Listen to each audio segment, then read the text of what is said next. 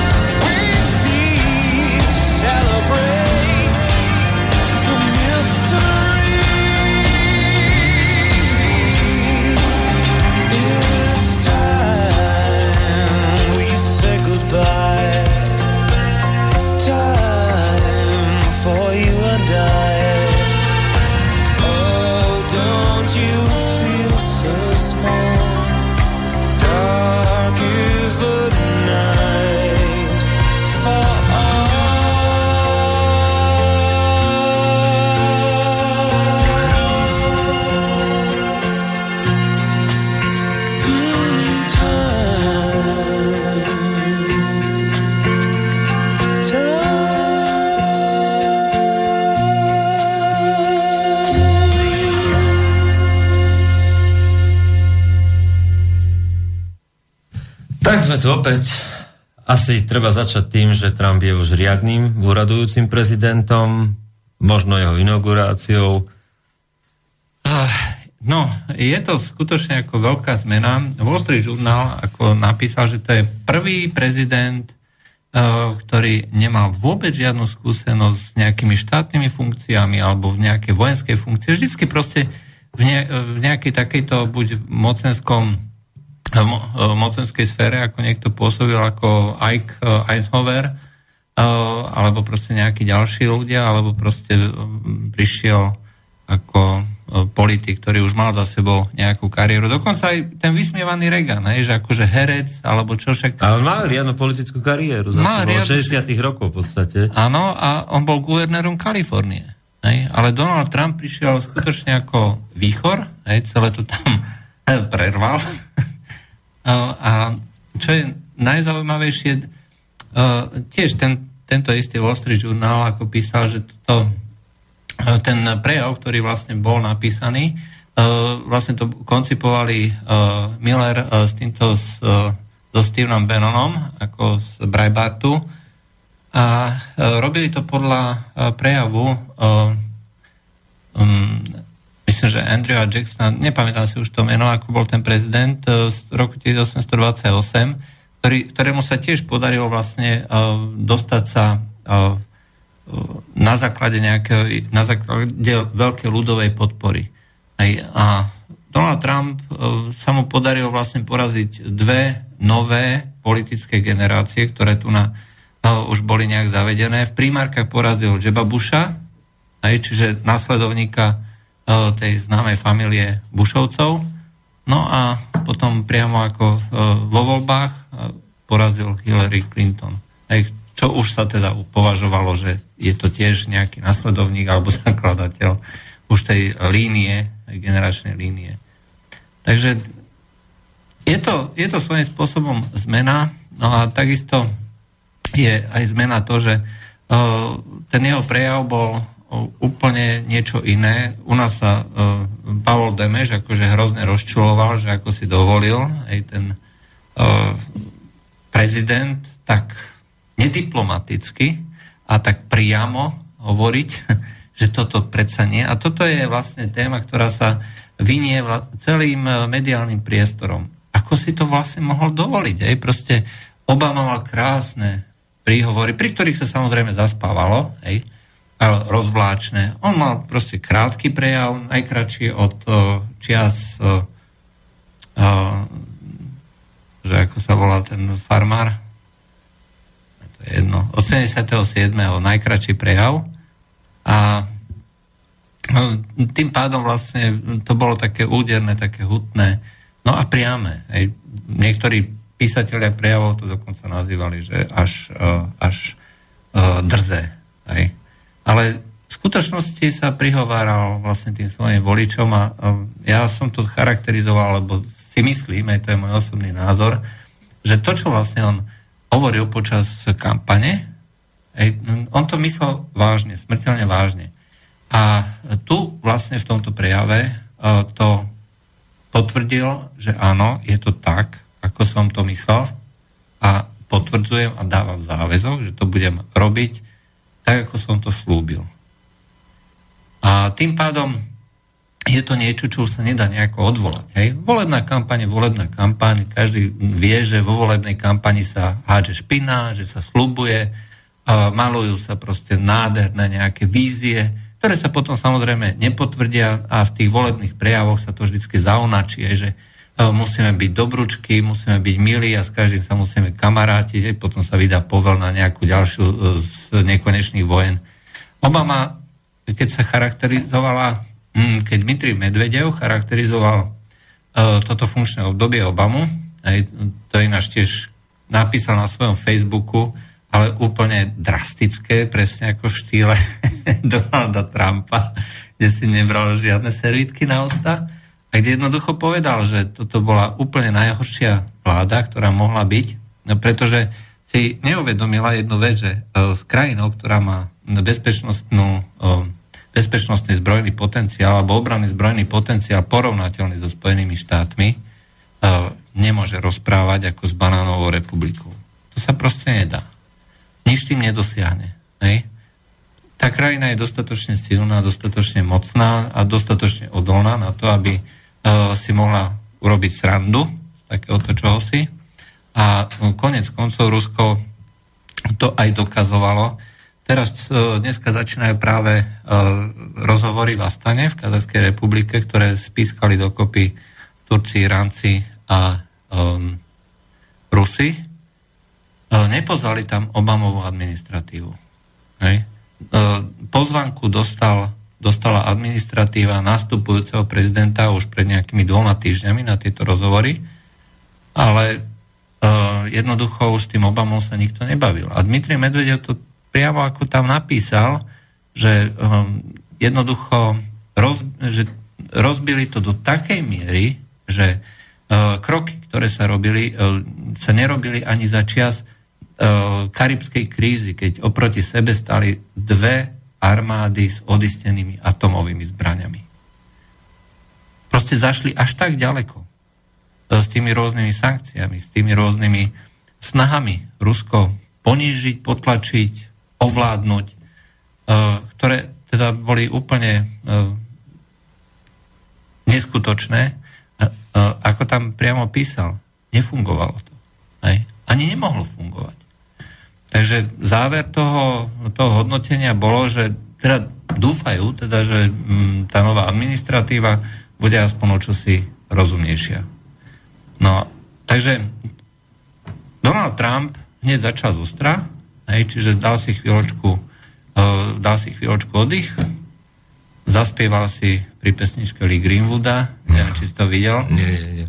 Uh, to bolo je krásne videjko, tým, že odmietli všetci tí v úvodzovkách slávni umelci zúčastniť sa tej inaugurácie, aj, takže e, na pódiu nebola žiadna Madonna, nebola tam žiadna nejaká e, celebrita, ktorá by e, vyskakovala, ale ako písali tí rôzni Američania, konečne dostali priestor naši umelci, hej, skutočne tí americkí folkoví umelci, hej, bluesoví a podobne. No a keď spieval Lee Greenwood, tak v refréne je také, že uh, God bless the USA. Hej.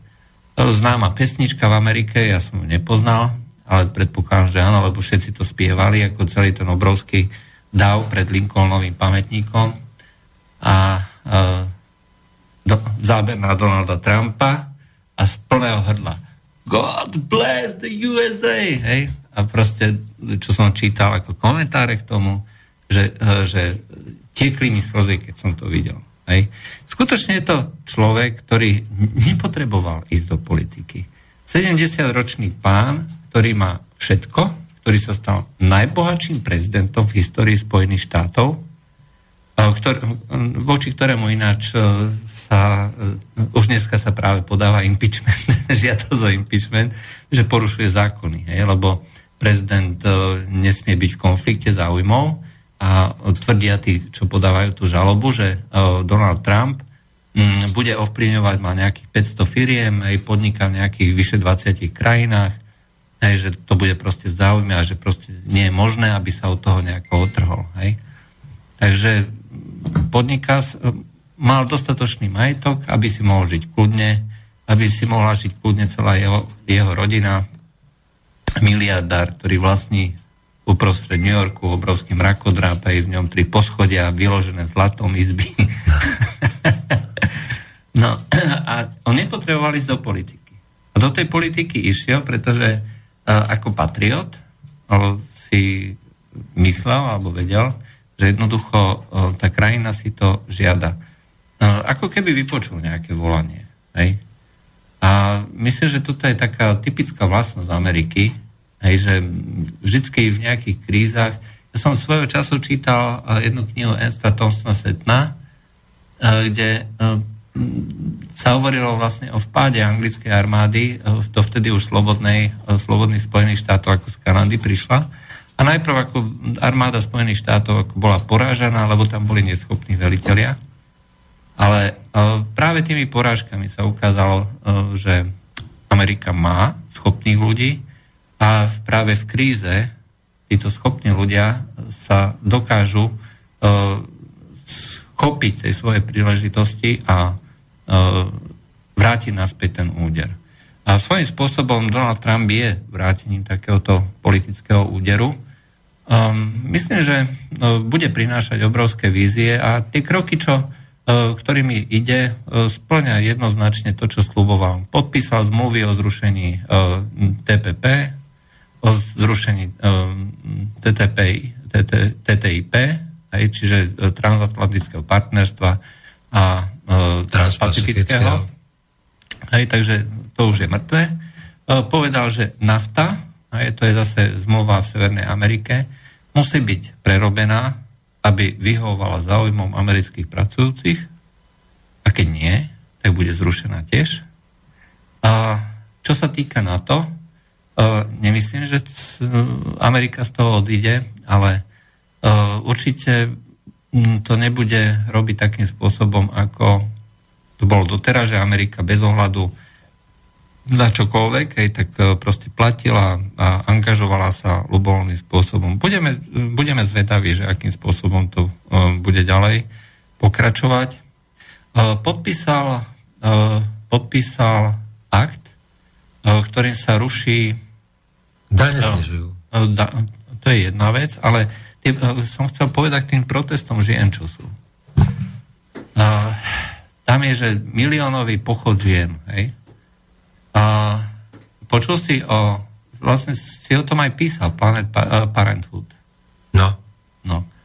A, zrušil financovanie. to je vec, ktorá, toto je nesmierne ako mocná organizácia, že ktorá vlastne pôsobila práve um, v zmysle toho, že um, zmeniť vzťahy rodiny, zmeniť vzťahy detí, štátu a tak ďalej. Aj zakladateľka svojho času hovorila, že uh, na toho Planet Parenthood, že by deti mali uh, byť na povolenie. Hej? Že páry, že by nesmeli mať deti, hej? museli byť 10 rokov žiť spolu a potom dostať akože niečo, nejakú povolenku a že niečo také ako Barney Vernet by som povedal v americkom vydaní, a on proste zrušil to financovanie a hovorí sa teda, že zámienkou, že toto mohla byť jedna ako z veľmi, veľmi vážnych zámienok na to, aby sa spustili tieto obrovské protesty, pretože tá lavicová časť, uh, lavicová časť uh, tej americkej verejnosti uh, to považuje proste za úžasnú organizáciu, že ktorá proste musí byť podporovaná. No tak áno, že tam tie sa všetky muslimskú radu rozpustí, to, to pôjde rad radom aj v Bielom dome. No, to určite. Aj keď, neviem, či si videl záber z Omše, slávnostnej Omše, to bola taká krásna veľká Omša, taká, no, kde boli všetky církvy, náboženstva a videl som tam aj imáma, videl som tam v tom chráme aj aj nejakého rabína, aj proste všetci katolíci, evanelici, gréko-katolíci, hej, proste všetky konfesie, so všetkými, so všetkými sa tam akože zdravil. Melanie Trump, hej, to je náš tiež zvláštny príbeh, keď si tak predstavíš, hej, že to je taký, prí, si predstav nejaká slovinka, hej, zrazu z ničoho nič sa stane flotusom, ako on first lady of the United States. No. Hej. Uh, takže v tom chráme normálne akože si tak utierala očička, hej, že proste je to dojímalo, hej, že pri tých rečiach a pri tých choráloch, spevoch a podobne. Uh, sú, to, sú to veci, uh, ktoré uh, mnohí Američania, ktorí sú povedzme toho konzervatívnejšieho založenia, vnímajú uh, skutočne ako príležitosť uh, byť pyšný na svoju krajinu. Aj keď zase na druhej strane E, reakcia jednej, e, jednej internetovej fanúšičky bola úplne šialená. Mám, som sa dozvedela, že som tehotná. To je hrozné. To je... Najprv som bola potešená, ale potom som si uvedomila, že ja dieťa privediem do sveta, kde vládne Donald Trump. ja musím ísť na, musím ísť na prerušenie tehotenstva. A to akože bol nejaký status. Um, ináč potom si vymazala kompletne celé facebookové konto, lebo sa z toho stala virálna nejaká aféra. A potom som videl na Twitteri konkrétne táto jedna uh, osôbka, si dal len akože pán Bo, Pane Bože prepáč, že som bola veľmi rozlušená a tak ďalej, že ospravedlňuje sa a tak ďalej. No, to si viem predstaviť, že by bola schopná žalovať Donalda Trumpa v Amerike všetko. Vieš. No, vieš čo, myslím si, že takéto veci uh, to budeme, uh, budeme môcť očakávať. Hej, uh, mnoho takýchto všelijakých pokusov veci, mm, ale keď prešiel vlastne Rex Tillerson, a, čiže už ho podporuje vlastne celá republikánska väčšina, a, tak a, prejdú aj všetky ostatné nominácie. A, nominácie a boli tam tiež kontroverzné generálny prokurátor, súdca Najvyššieho súdu a tak ďalej. A, ale Rex Tillerson to bola proste numero uno. Hej? Proste človek, len pre poslucháčov, ke, to je, bude nový minister zahraničných vecí, ktorý bol tiež jeden z najbohatších ľudí vôbec, dlhé roky šéfoval najväčšej spoločnosti ExxonMobil a eh, táto spoločnosť prišla o stovky miliónov dolárov americkými sankciami. A on tiež osobne, pretože vlastní akcie. Hej, čiže on musel prísť o niekoľko miliónov, možno desiatok miliónov. Hej, tým, že sa tam zaviedli akcie. A dostal od Putina vzhľadom na to, že mm, pracoval eh, spoločne s tými najväčšími ruskými spoločnosťami ako Rosneft alebo Gazprom, tak dostal od Putina osobne v Kremli e, pred nejakými 4 rokmi rad priateľstva. Hej, čiže osobne mu to odozdal Vladimír Putin Rexovi Tillersonovi. Čo je pre ľudí ako John McCain alebo Lindsey Graham, hej, to sú tí najznámejší jastraby uh, u republikánov, uh, niečo nepredstaviteľné. Hej.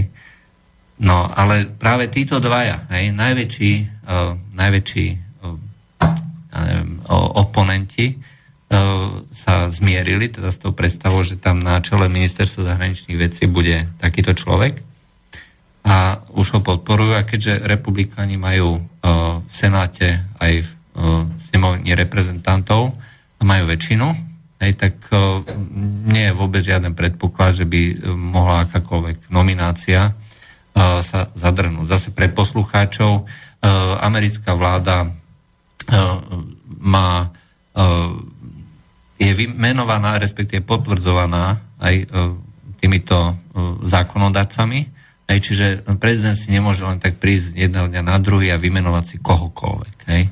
Proste on dáva meno a zase títo nejaké kongresy. To sú tie hearingy verejné, kde nepočúvajú a tak. No. A toto všetko vlastne už prebehlo, takže všetko je v pohode, všetko je fajn. A toto vlastne je ďalšia vec, e, čo dokazuje, že všetci sa mýlili. Pretože každý tvrdil, že Donald Trump to je proste šašo, lebo on mal veľkú, e, za sebou veľkú kariéru ako e, v entertainment industry, ako to v zábavnom priemysle a že to je proste šašo, že ktorý len je vulgárny a ktorý nič nevie a proste zvolilo, zvolili ho akože biely odpad, hej, white trash.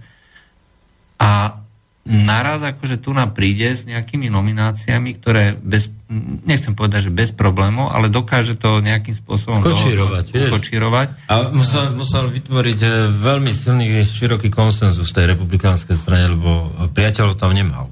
No on nemá a nebude mať, aj to si no. treba rovno povedať. Aj to sú ľudia, ktorí sú spätí uh, s tým vojensko-priemyselným komplexom, hlavne teda, a oni jednoducho potrebujú inú zahraničnú politiku. Oni nepotrebujú zahraničnú politiku, ktorá bude zameraná... Tak preboha v Amerike potreboval mier, no.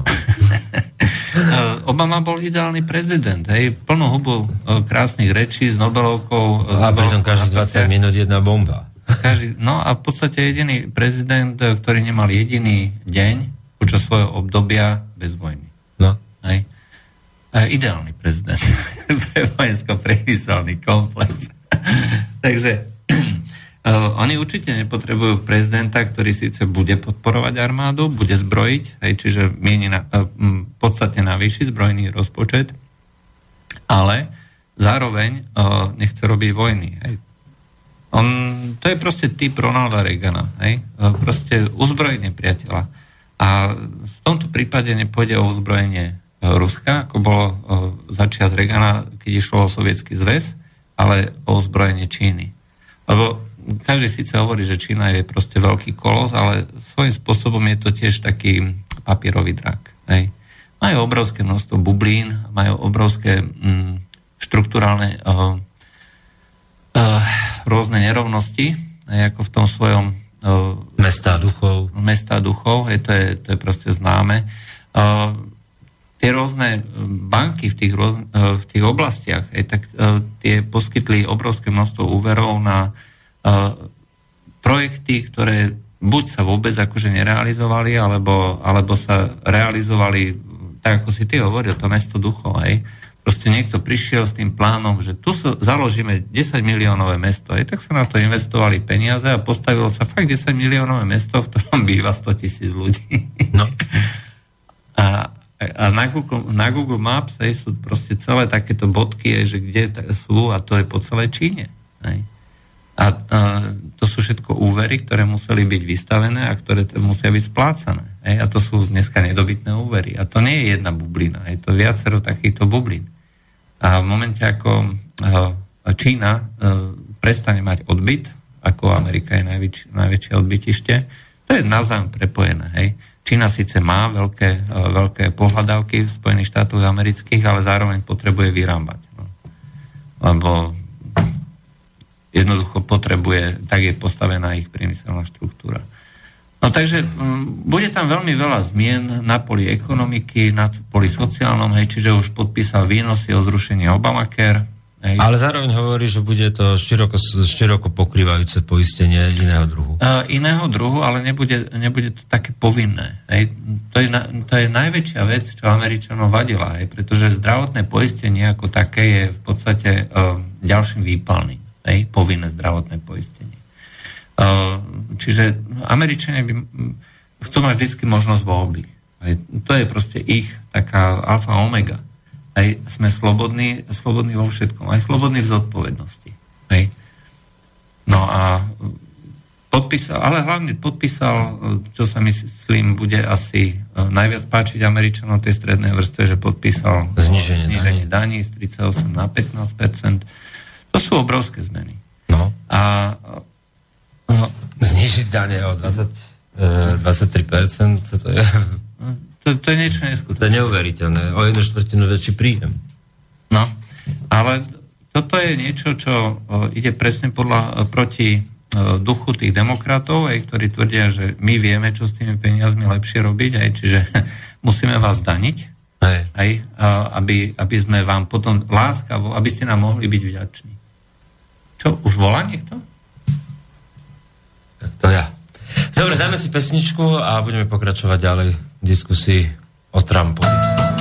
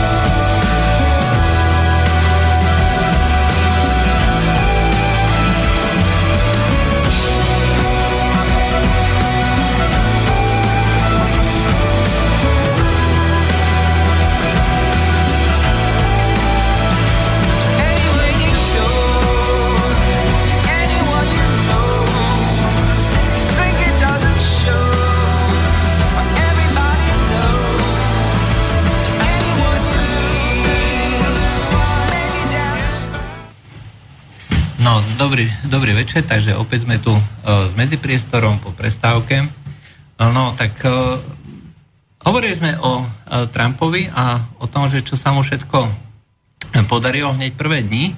No a počas, počas tohto obdobia sa medzi tým ozývali už aj nejaké ďalšie reakcie z okolitých krajín.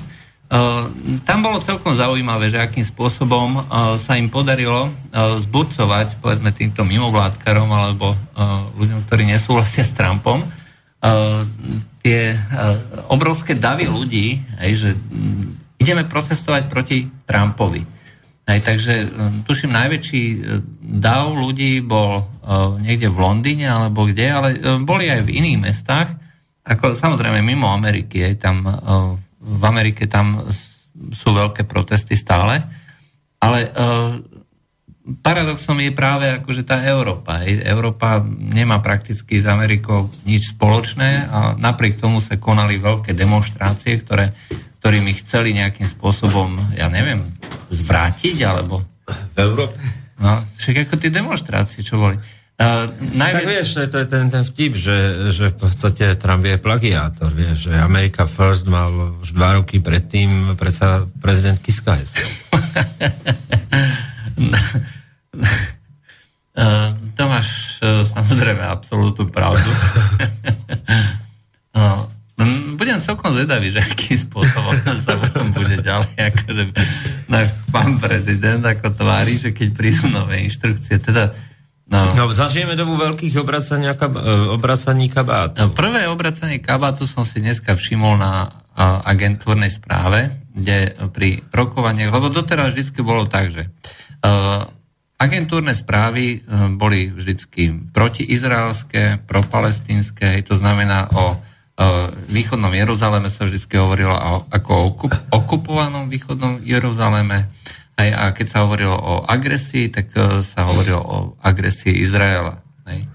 A dneska som si prvýkrát všimol, že okupácia východného e, Jeruzaléma je, už je s úvodzovkami agresia izraelskej armády už je tiež s úvodzovkami. Keď sa teda hovorí o uh, citácii nejakých arabských predstaviteľov. Hej, čiže už sa to dáva do úvodzoviek, už proste sa treba byť opatrný.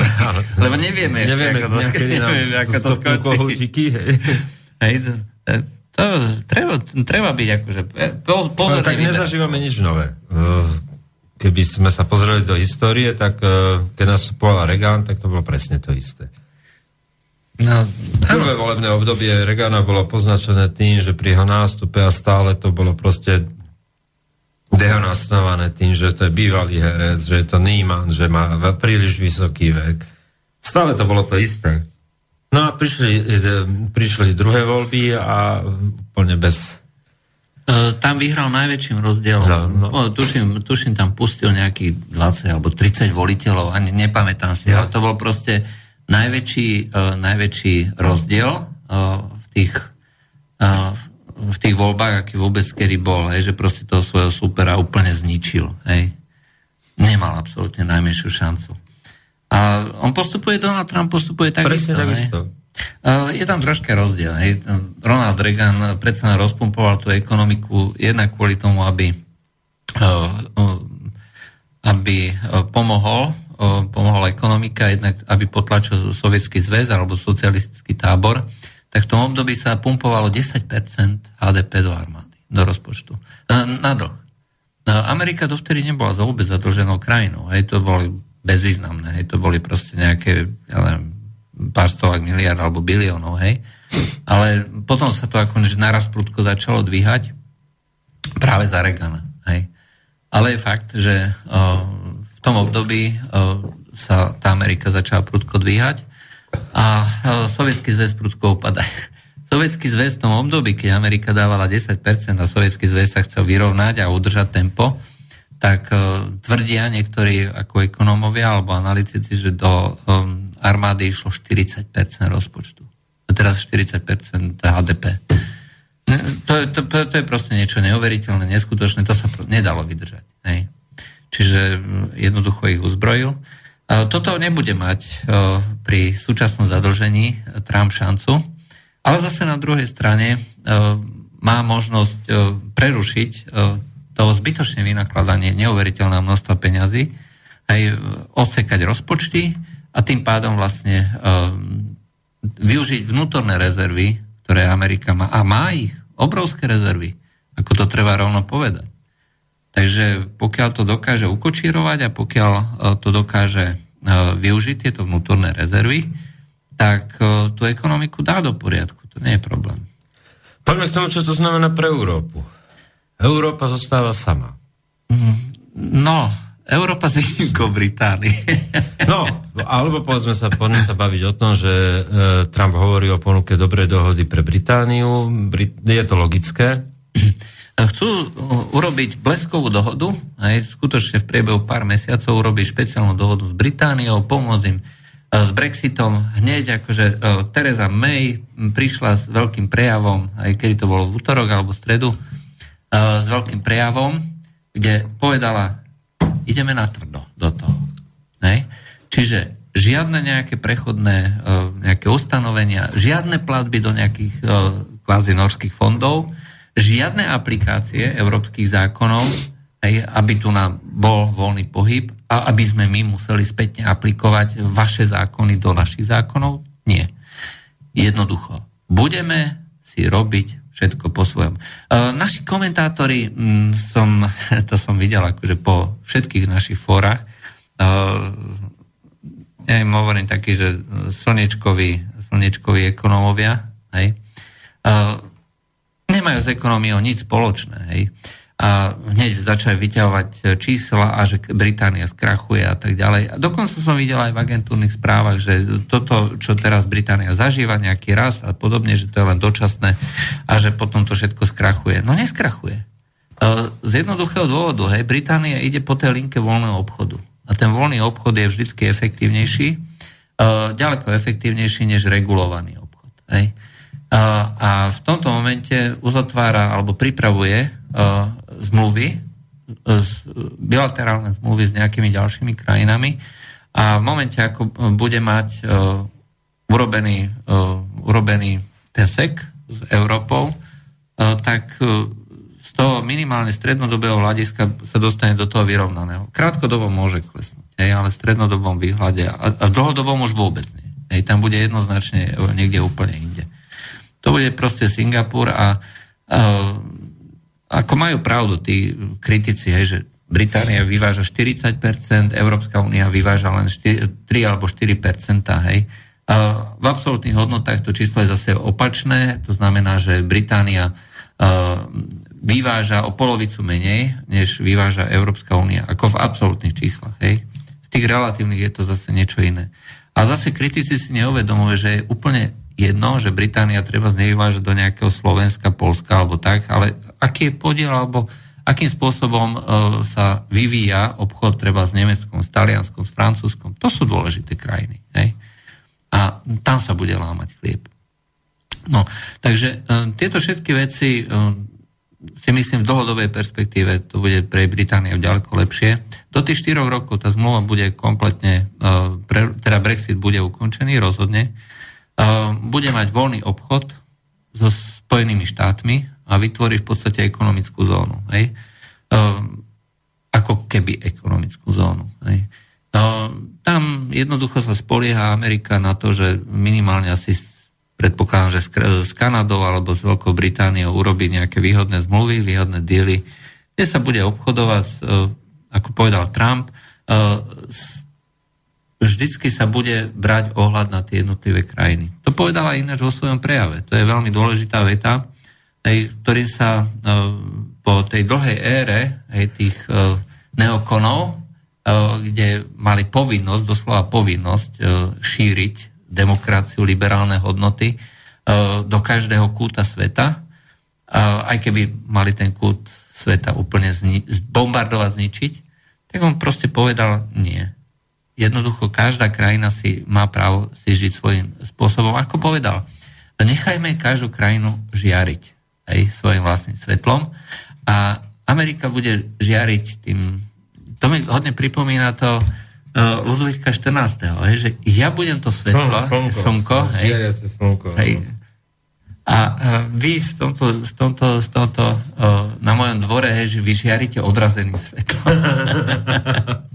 a poetiku to má určite, no. Má to poetiku a myslím, že uh, tieto také narážky, historické narážky, Hej. No je tam veľa historických narážok, sú tak pekne akože zakodované vo väčšinou tie, tých jeho prejavov a úžasné na tom to, že málo kto z tých komentátorov to vidí, že, že sme stratili ako komentátori, a to sa tak všeobecne poviem, schopnosť historických súvislostí, historickej pamäte, že, že sme sa naučili tak schematicky žiť v tom politicko-morálnom gíči, ktorý reprezentoval Obama prázdnych fluskúl a, a fráz, ktoré nič neznamenali a oproti ním išla tá realita 20-minútových bomb, že, že, že proste nie sme schopní už vnímať niečo a sme z toho vyrušení, vieš, že vyrušení z toho, čo to vlastne je, alebo že a priori to odmietame, ale pritom to nie je nič iné ako návrat k normálnej politike a, a, k realistickej, a realistickej politike, tak by som to povedal. Uh,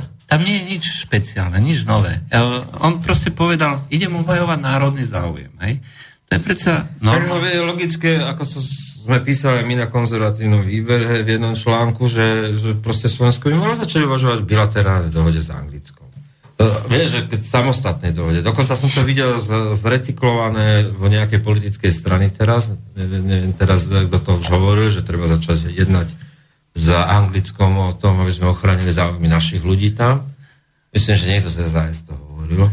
No, to neviem, ako SAS. Myslím, Sulik, že to hovoril, dokonca v texte nejakom teraz najnovšom. Ale nie som si istý, nebudem, nebudem klamať. Ja, ja už ako vôbec ako neviem, čo tá strana vôbec robí.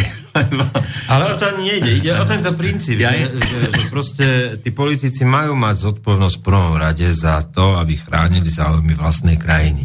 To je ich primárna ale, ale, ale pozri si diskusie preba živého na webe, kde práve tento akcent na národné záujmy uh, hneď ako Washington, uh, práve v tom článku uh, ale aj v ďalších článkoch, hej, v New York Times som čítal, že uh, America First, však to je heslo, ktoré, ktoré mal ako, ktorí mali tí ľudia, ktorí ako keby podporovali nacizmu v 40. že boli proti zapojeniu Spojených štátov do druhej svetovej vojny, proti vojne, uh, vojne s, s nacistami. Hej?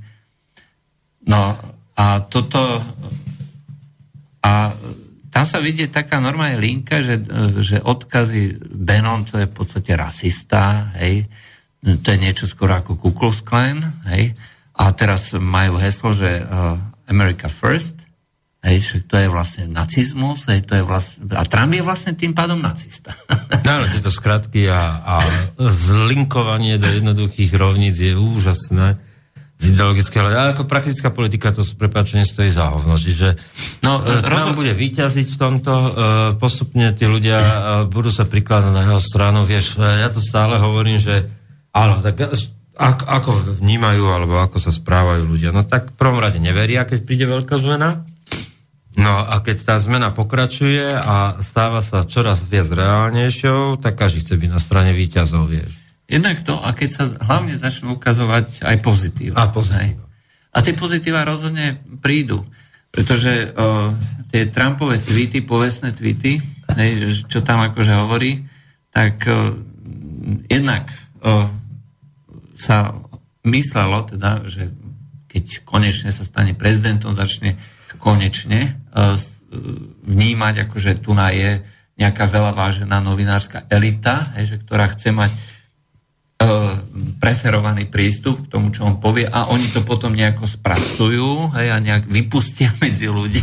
A on by sa mal teda láskavo spoliehať na to, že čo sa vlastne tam udeje v tých redakciách a byť k ním dobrý, lebo čo keby to náhodou nejak ináč zmenili, že mm, aby to lepšie napísali, krajšie napísali. On to proste odvrhol. Celú túto, e, celú túto schému odvrhol, hej, naďalej si zachoval ten svoj 40 miliónový potenciál sociálnych sietí a tweetuje o 106, hej, proste každý deň vydáva normálne referát svojej činnosti.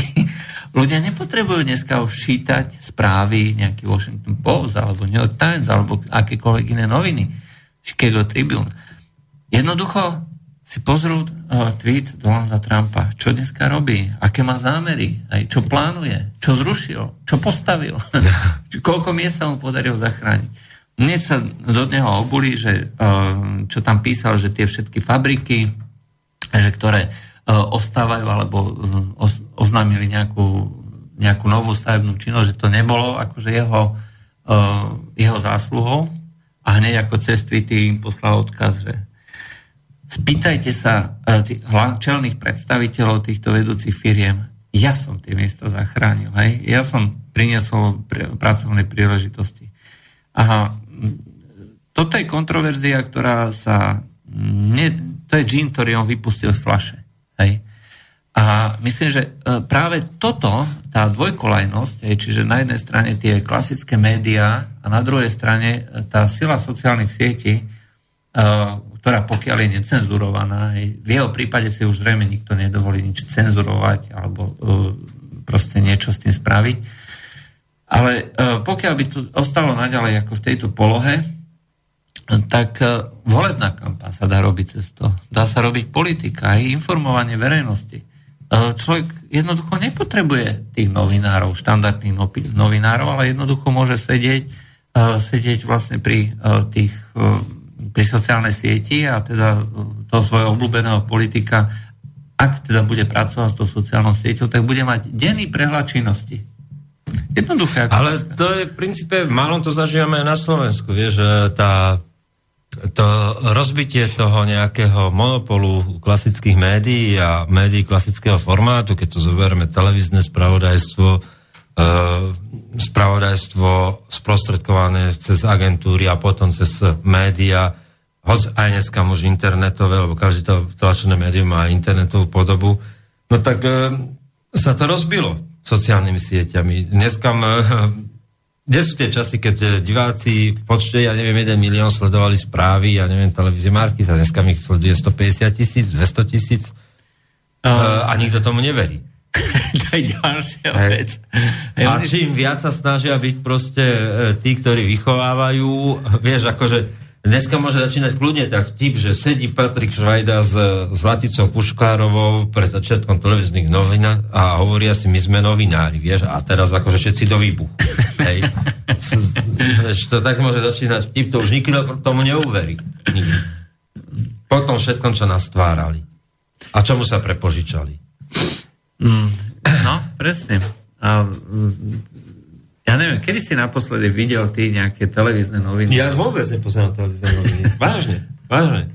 A ja... tým, že dokonca mám teraz kabelovku, tak ja milujem, e, mám e, proste to tak rozčlené, že mám dokumentárne, to znamená, že e, mám rád historické programy, mám ich tri, mám rád dokumentárne, potom, ktoré sa vracajú politickým jednotlivým udalosťam, Hej, čiže keď je niečo a má tam ten prehľad, že kedy čo ide, tak si to vytipujeme, pozrieme si to s myšom a, a tým to vraj skončí. Ja nepotrebujem pozerať správy televízne.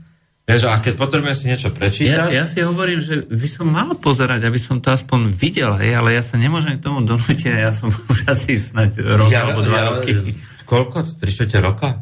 3 roka môžem povedať, že som nepozeral televízne správy. No, No ja v podstate, tým, že v podstate niečo furt robím, že píšem niečo, alebo, alebo niečo editujem, Môj denný rituál je taký, že ráno vstanem, to je tak pol šiestej, idem s obsom, a vrátim sa, zapnem to a teraz prejdem tých mojich, kedy som mal 50 webov, tak teraz je to, ja neviem, do 30 a idem si to svoje, to idem si akože Free Bacon, Washington Times a idem rad radom. Uh, Deutsche Wirtschaft Nárik, ten nám zablokovali, ten už je spoplatnený. Hej ale tak zase to kompenzujem inak. No a prejdem si to takto, to je nejakej pol osmej, e, niečo za seba vyplujem prvé, keď mám dobrú chvíľu, nejaký komentár, a, a vôbec ma netrápia proste akože e, nejaké slovenské weby, ich správy. Naozaj nie. Máme telefon. Príjemný dobrý večer. Dobrý večer, já bych chtěl zeptat, mám dvě otázky.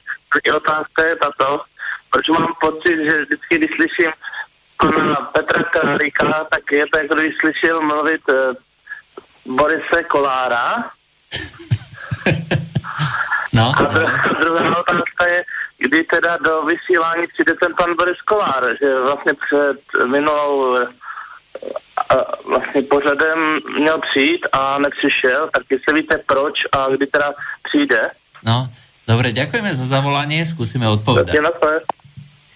No, A tak čo to ahoj bolo? Boris Kolár. ja som Borisko.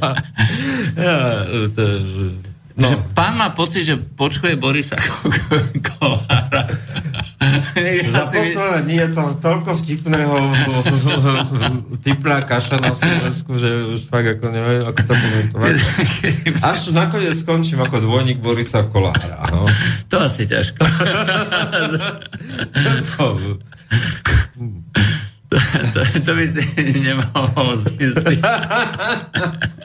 tak, to sme sa odviazali, dobre, odbúrali. No, Boris Kolár, kedy príde, no keď už na závodné, no. No, lebo minule sme, e, tuším už e, dvakrát, Trikrát. trikrát už dokonca. No. E, Trikrát, áno, trikrát. No. Skúsime sa ho pýtať zajtra, no.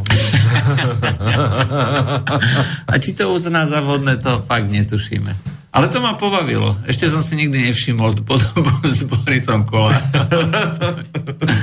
to mi robia na schvát, tí poslucháči, vieš, toto. No. No dobre. no dobre, poďme, o čo sme to vlastne... Vieš čo, o Trumpovi sme sa bavili a o týchto veciach. Ozaj, čo v domácej politike?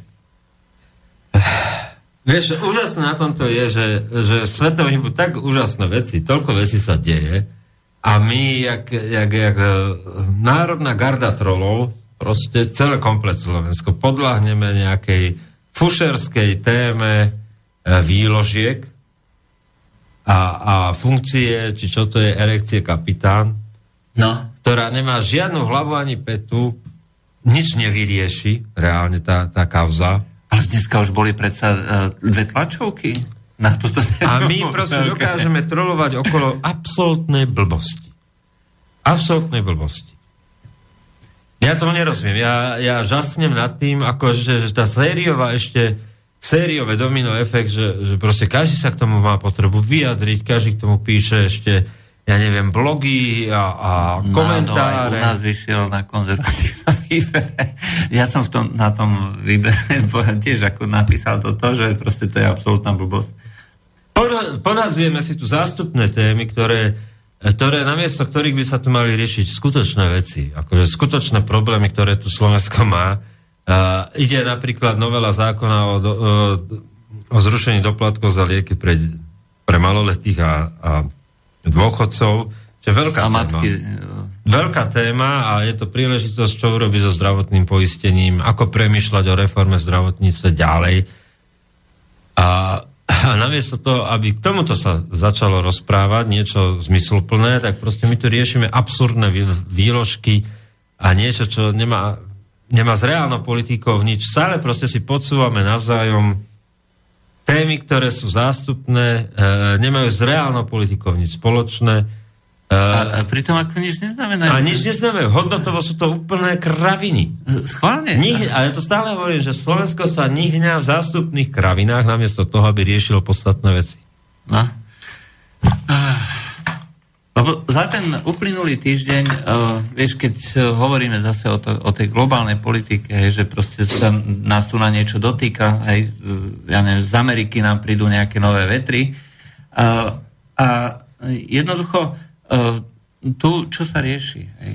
Uh, No, dobre, výložky sa tu nariešia, hej, uh, ja neviem, nejaký, nejaké výroky nejaký, nejakých predstaviteľov, hej, ja neviem, nejakí ďalší tam zase chcú pre tých trans ľudí, hej, že aby sa im menili doklady. to, to sa ma šokuje, rozumieš? Na Slovensku príde niekto s tým ako s najväčším problémom, že treba riešiť tie doklady pre trans ľudí na vysokých školách. tak akože že ja už naozaj neviem. No, potom už ide o to, že uh, rozmýšľať, že či to tí ľudia skutočne myslia vážne, alebo majú za, za úlohu odlákať ľudí, odlákať pozornosť ľudí od tých skutočne Že, ale to, vážnych. je, že, že dopodsúvať nenávisť do spoločnosti, alebo to, to, to není nenávisť, ale však normálne súdny človek, ktorý musí denne ráno vstať, ísť do tej práce, prísť z práce, e, pozrieť sa takto, že z 500 eur mu ešte zostáva tak 150 v polovici mesiaca do konca mesiaca na stravu pre štvorčlenú rodinu a teraz mu niekto zadrbe s prepáčením, že ide riešiť e, akože e, menenie dokladov pre trans ľudí na vysokých školách. No milióny ich tam máme, ty vole. Milión každý, máme tých oni každý, ľudí, ktorí v tomto každý, momente potrebujú riešiť zmenu pohľavia a doklady. Lebo zajtra príde Amen tma, Armagedon a Poliačikovi odpadne jeho bráda.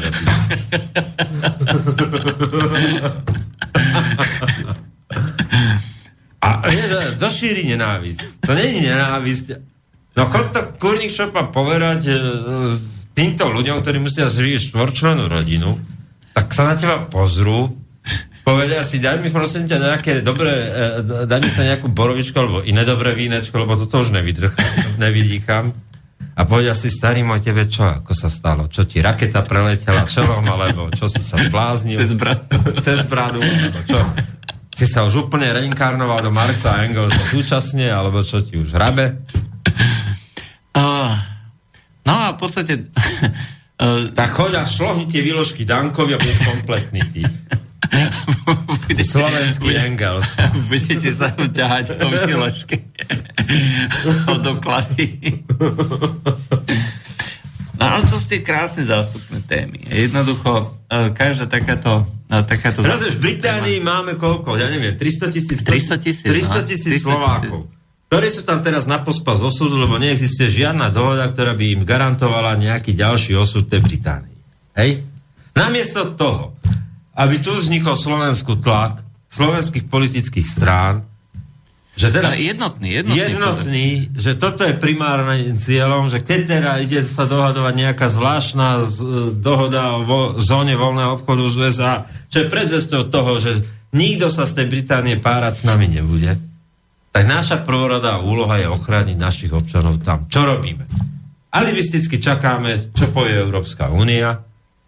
Európska únia nepovie nič, nikto ju nebere vážne Dokonca ich nepozvali ani na tie sírske... Ani na tie sírske jednania.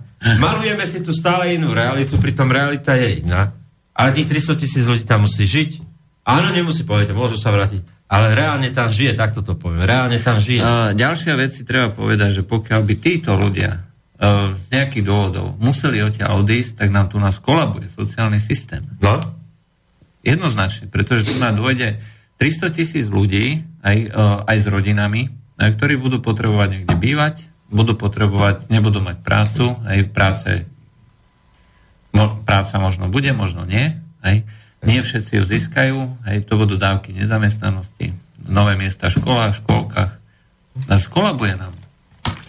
Uh, zo dňa na deň. A teraz nech si niekto predstaví, že toto, že ideme riešiť výložky. No. Ale je to jednoduchšie. No. Je to jednoduchšie. A to poslanec, prezývaný Engels Lokti Brada, teda proste ide riešiť, e, riešiť e, doklady a menenie pre transgender ľudí. Ja neviem, akože neviem, čo je horšie. Ale dobre sa na to sme. neviem, čo je horšie. Či fotka toho Engelsa, alebo dve fotky nejakých uh, polonájich ľudí. To je, neviem, čo je horšie. No, no a uh, medzi tým, ako si hovoril, že v tom zdravotníctve sa, ja neviem, videl si fotky, ako z tých uh, našich nemocníc, ako vyzerajú. Ja som videl jednu krásnu uh, reportáž, uh, neviem, kde to bolo na SME, alebo kde, kde uh, spomínala nejaká tá uh, čo študovala na holandskej vysokej škole, že neporovnateľné. Je, že uh, doktori sa správajú ku pacientom ako ku svojim klientom, pretože oni svojím spôsobom klienti sú, to sú platiteľia zdravotného poistenia a tí doktori z toho poistenia žijú. Hej. Životná úroveň je niekde asi o tri rády vyššie, to znamená, že aj podmienky sú úplne iné. A, ale od začiatku oni sa nebiflujú v tej, v tej škole, ale jednoducho sa snažia uh, na praktických príkladoch priamo v praxi zisťovať, testovať svoje vedomosti, aj, že oni v podstate už od nejakého ročníka už fungujú v nemocnici ako študenti medicíny a tam sa k ním správajú ako ku plnohodnotným doktorom, len troška menej skúseným. Hej. Čiže oni pod dohľadom už normálne vyšetrujú, aj predpisujú, uh, diagnostikujú, hej, proste robia tú robotu a on keď vyjde z tej školy, tak on je plnohodnotný doktor. Hej, rovno môže nastúpiť hoci kde. A zodpovednosť niekde na úplne inej úrovni, hej, žiadna korupcia. no. A toto všetko by nás malo trápiť, hej? A trápia nás výložky. Trápia nás výložky. a doklady pre translúte. Tak neviem, čo si mám o tom mysleť. Ak o tom... Pritom sú tu ďalšie témy, vyššie územné celky. Uh, sedem, sedem dôvodov zverejnil Beblavý.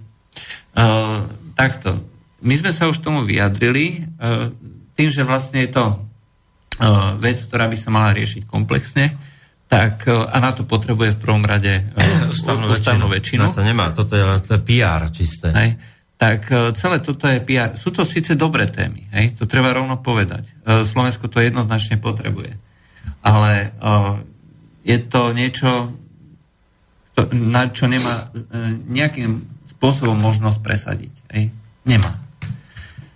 A uh, vzhľadom na to, že tam neexistuje politická dohoda, respektíve uh, ani možnosť politickej dohody, aj pretože ten systém dneska jednoznačne funguje E, takým spôsobom, že tie vyššie úsemné celky slúžia ako odkladisko, hej, alebo ako možno zamestnať ďalších hej, poslušných no, ľudí. Systém správnych poukážok. No, presne.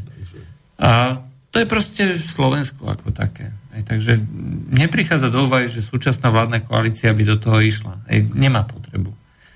A, a zatiaľ sa nepodarilo, a myslím, že sa nepodarí vyvolať nejaký tlak alebo uh, vyvolať nadšenie ľudí, že my chceme, hej, my chceme vlastne, aby sa zmenili tieto vyššie územné celky. A pokiaľ budeš ľuďom podsúvať dookola úplne blbosti a zástupné témy, ako sú výložky a preukazy, tak proste sa nedostaneš normálnej diskusii o čomkoľvek. Uh, a to znamená, že vlastne každá t- z tých strán, a to je jedno, že ktorá strana, či už Olano, hej, proste namiesto toho, aby hádzali, hádzal Matovič ako nejaké tie, tie strikačky na hlavu niekomu, aj tak o, o, proste by mal robiť, ako normálne pracovať. Ale jednoducho to nejde. Aj. A rovnako aj tie ďalšie opozičné strany. Treba, treba robiť normálnu prácu, treba mať svoje témy, tie presadzovať, ale v prvom rade sa snažiť hľadať nejakým spôsobom konsenzus. Ináč to nejde. A je pravda, že každá strana si chce presadiť svoje koalície aj pri moci, to znamená, že ona si bude v prvom rade presadzovať svoje, ale to ešte neznamená, že e, nemôže dosiahnuť niečo aj opozícia. No a či to bude spôsobom dohody, ako s tými koaličnými stranami, alebo tie koaličné strany to preberú časom, aj pokiaľ je to dobrý nápad a e, jednoducho uh, si to dajú ako svoj vlastný. Uh, povedzme si rovno, že ani tá koalícia uh, nedáva vždycky nápady, za ktoré uh, vždycky a priori nezahlasuje opozícia. Zober si napríklad, uh, keď Žitňanská dávala náhobkový zákon, hej? Nebol problém ako zóna hlasy SAS, hej? Zahlasovali bez problémov. no. no. Takže toto, toto je vlastne vec, že ktorá jednoducho u nás nie, nefunguje a zrejme ešte dosť dlho fungovať nebude. Teraz napríklad sú eh, župné voľby. A eh, čo vlastne s, eh, s tým robia aj tieto naše koaličné a opozičné strany, ktoré do tých volieb idú? Zrejme sa, bude sa voliť jednokolovým spôsobom. A namiesto toho, aby sa vlastne tie nejaké bloky dohodli, aj či už koalícia, opozícia, proste jeden, dvaja kandidáti maximálne, aj teda plus nejaký možno nezávislý, aj, tak e, proste všade jedna strana ide samotná, druhá strana ide samotná, tretia strana. No a kto vyhrá? Ten, kto má treba z Bystrici, vyhrá jednoznačne Kotleba. Hej. To dneska už skoro naisto človek vie. Pri jednokolovom spôsobe. No. A podobne to bude všade inde. A Rieši to niekto? Nerieši. A pritom to sú, to sú témy, ktoré sú skutočne vážne. A ešte sa vyjadrujú, že to nie je až taký veľký problém. problém sú výložky. Výložky sú najväčší problém. Vieš. Čím väčšia výložka.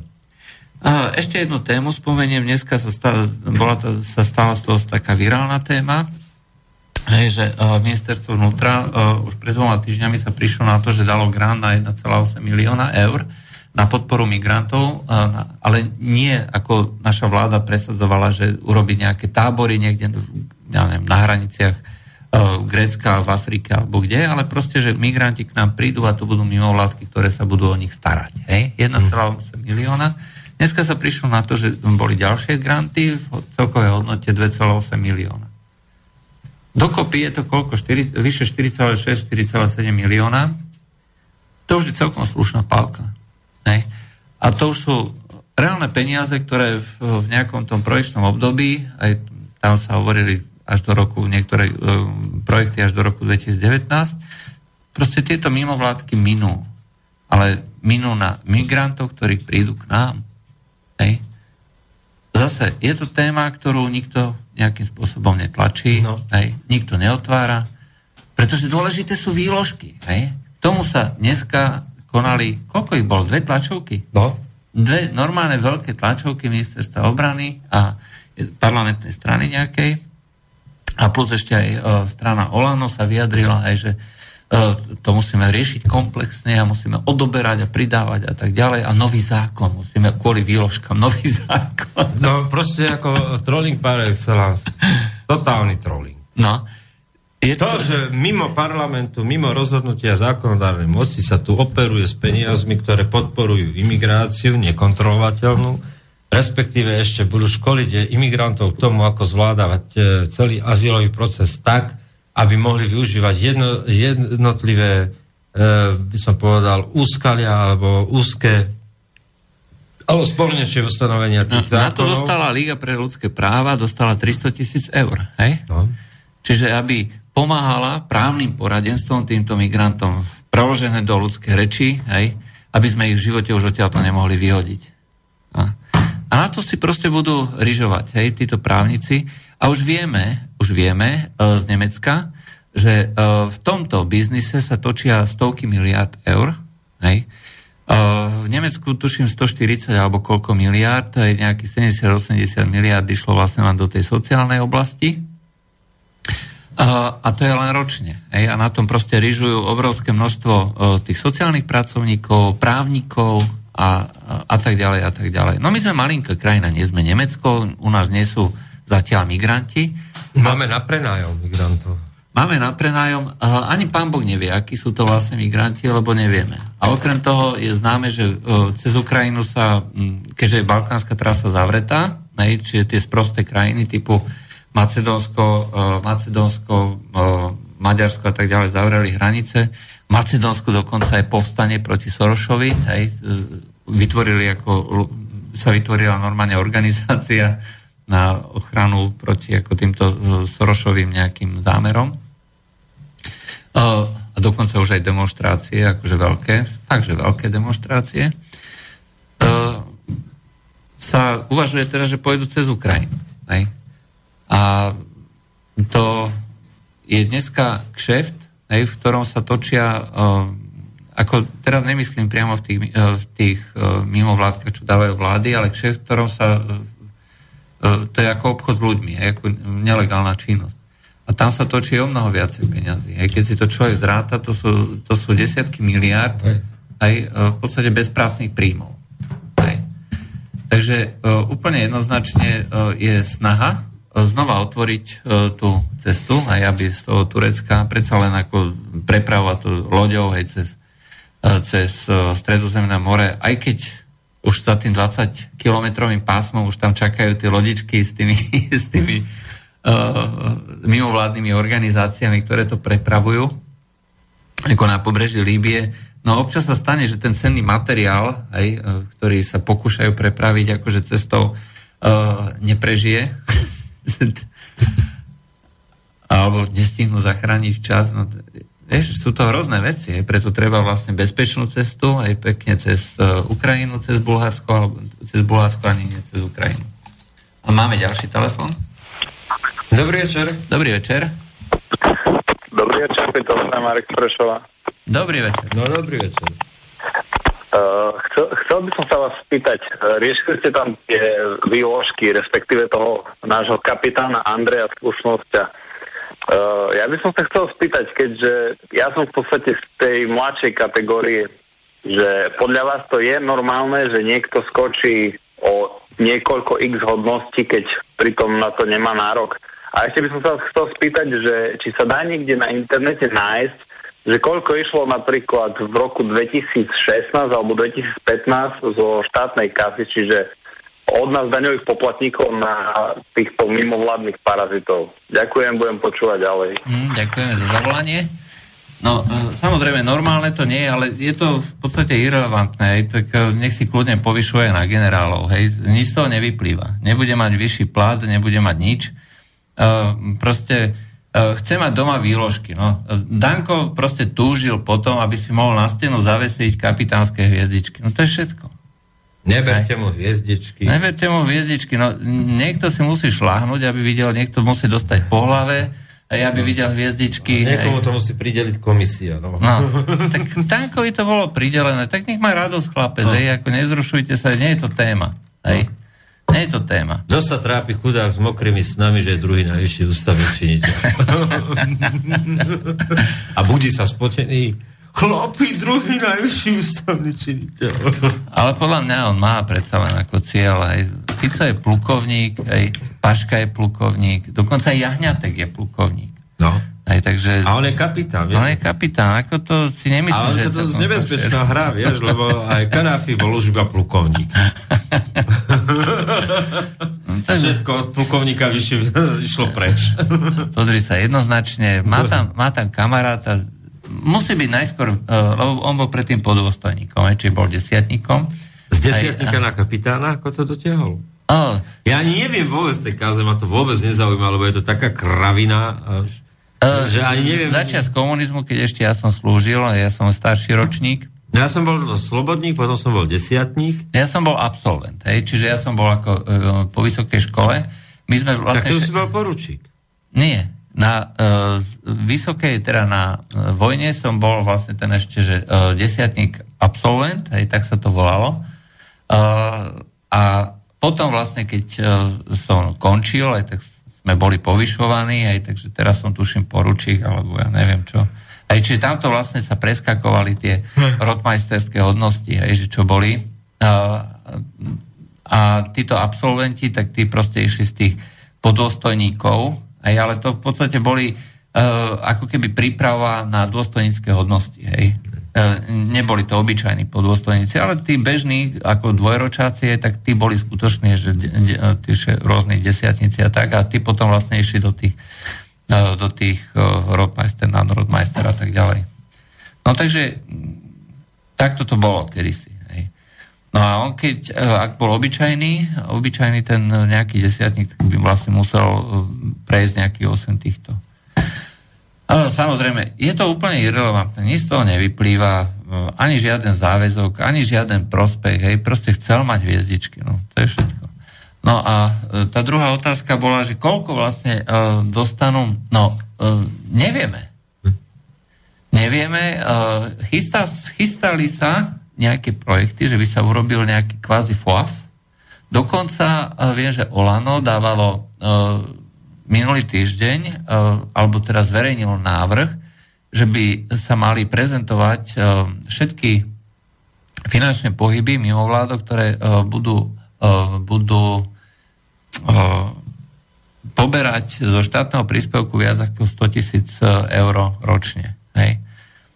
Čo by zasiahlo zrejme len pár mimovládok, hej, treba tú, tú Lígu pre ľudské práva, ktoré teda dostane. A tieto mimovládky potom museli zverejňovať kompletne celé účtovníctvo, tak ako dneska všetky štátne organizácie. Proste no. tým, že narábajú so štátnymi peniazmi, s veľkými štátnymi peniazmi, tak by museli tie, to účtovníctvo a všetky finančné pohyby... pod kontrolu NKU napríklad. Áno, hej. A toto uh, sa zverejnilo ako zámer, čo by si myslím pomohlo, pretože práve tie veľké mimovládky robia veľké projekty, platia veľa ľudí a, a tam tie finančné toky by sa by, by bolo celkom dobré, hej, aby sme hey. videli. no myslím, že to neprejde. tiež si myslím. A ono si tým pádom podpísalo zase akože A tak to bol... istým spôsobom pečať, no. že bude, že zase sú to proti, vieš, už vidím, jak, keď skočíš na otlaky týmto ľuďom, že zase je proti demokracii a proti ľudským právam. proti, ja som vieš čo počul, že proti ruským právam. Proti ruským právam. proti ruským právam. To je ináč tiež krásna téma, že vlastne dneska sa no, Štefanec, e, Ivan Štefanec, ako náš europoslanec, dneska mal hrozne krásne, teda v minulých dňoch má hrozne krásne expoze, kde vlastne e, popisoval, že ako funguje dianie v Európarlamente, že to je vlastne veľmi demokratická inštitúcia, kde každý má kontrolu nad každým a ľudia si môžu skutočne presadiť svoju vôľu, lebo keď si zvolia tých poslancov, tak poslanci kontrolujú e, komisiu a tak vlastne nemôže absolútne nič. Keď Európarlament e, dá nejaké, nejaké rozhodnutie, tak tým stanovuje direktívu, ktorú, ktorej sa musí držať e, ten Európarlament Mňa hneď napadla tá slávna rezolúcia z roku 2012, aj keď Európarlament vydal rezolúciu, že uh, ani za Boha sa nikto z, z európskych predstaviteľov nesmie stýkať zo stranou Sloboda na Ukrajine. aj pretože to sú náckovia. Hej? A ani s nimi nechodiť do kontaktu a proste nič. Hej? To, no. Musíme ich vylúčiť zo slušnej spoločnosti. To sú neonacisti. No, ani sa nestretol rok z roku. Už si tam na Majtane zo stranou Sloboda ponúka. Bo všetci podávali ruky a boli najväčší kamaráti. Hej. Tak toto je na margo toho, ako vlastne funguje rozhodnutie Európarlamentu. Sú to prázdne reči. No. Hej, nič a tak Štefanec je majster prázdnych rečí, vieš. To je taký kýbel ako prázdnych rečí. Miestný kýbel prázdnych rečí. To je neskutočné. A vieš, že že si to ani niekto neuvedomuje, že ešte stáva to tak, že sa vyfotí e, nejaký predseda politického hnutia zo Štefancov a ešte s jednou političkou nemenovanou a ešte na tom stavať svoju politickú kariéru, tak ja už neviem. To už je horšie ako chceť meniť tie preukazy na, na základe transgender. No, na vysokých školách. To je tak katastrofálne. No, uh, ja myslím, že by sme už pomalinky mohli prejsť aj k tej našej téme. Mohli, dáme si pesničku a ideme k téme.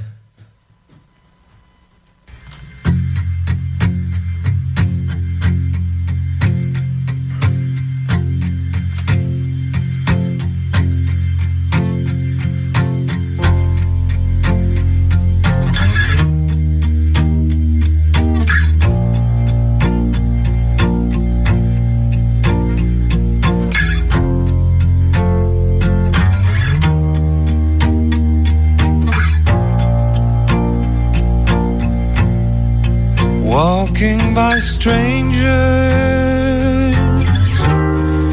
stranger than me. We talk of the future.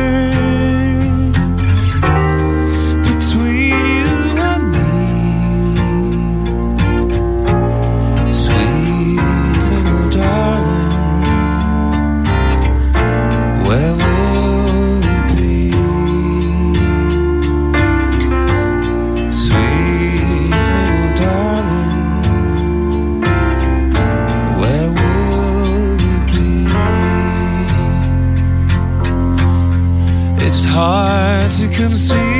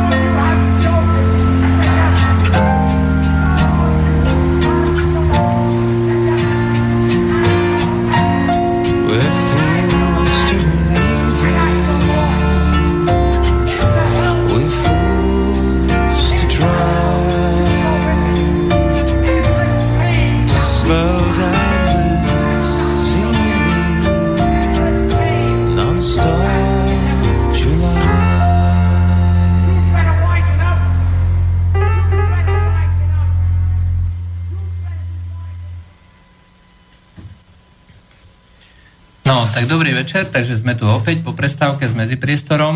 Uh, tak uh, hovorili sme tu na o um, tom známom politikovi Štefancovi a o tej nemenovanej političke a o KDH. Uh, mňa tak hneď napadla jedna uh, vec. Uh, dneska sme sa mali baviť vlastne o LGBT a uh, vzťahu ku konzervativizme. Konzervativizmu? Konzervativizme. Konzervativizmus a LGBT. No tak nie.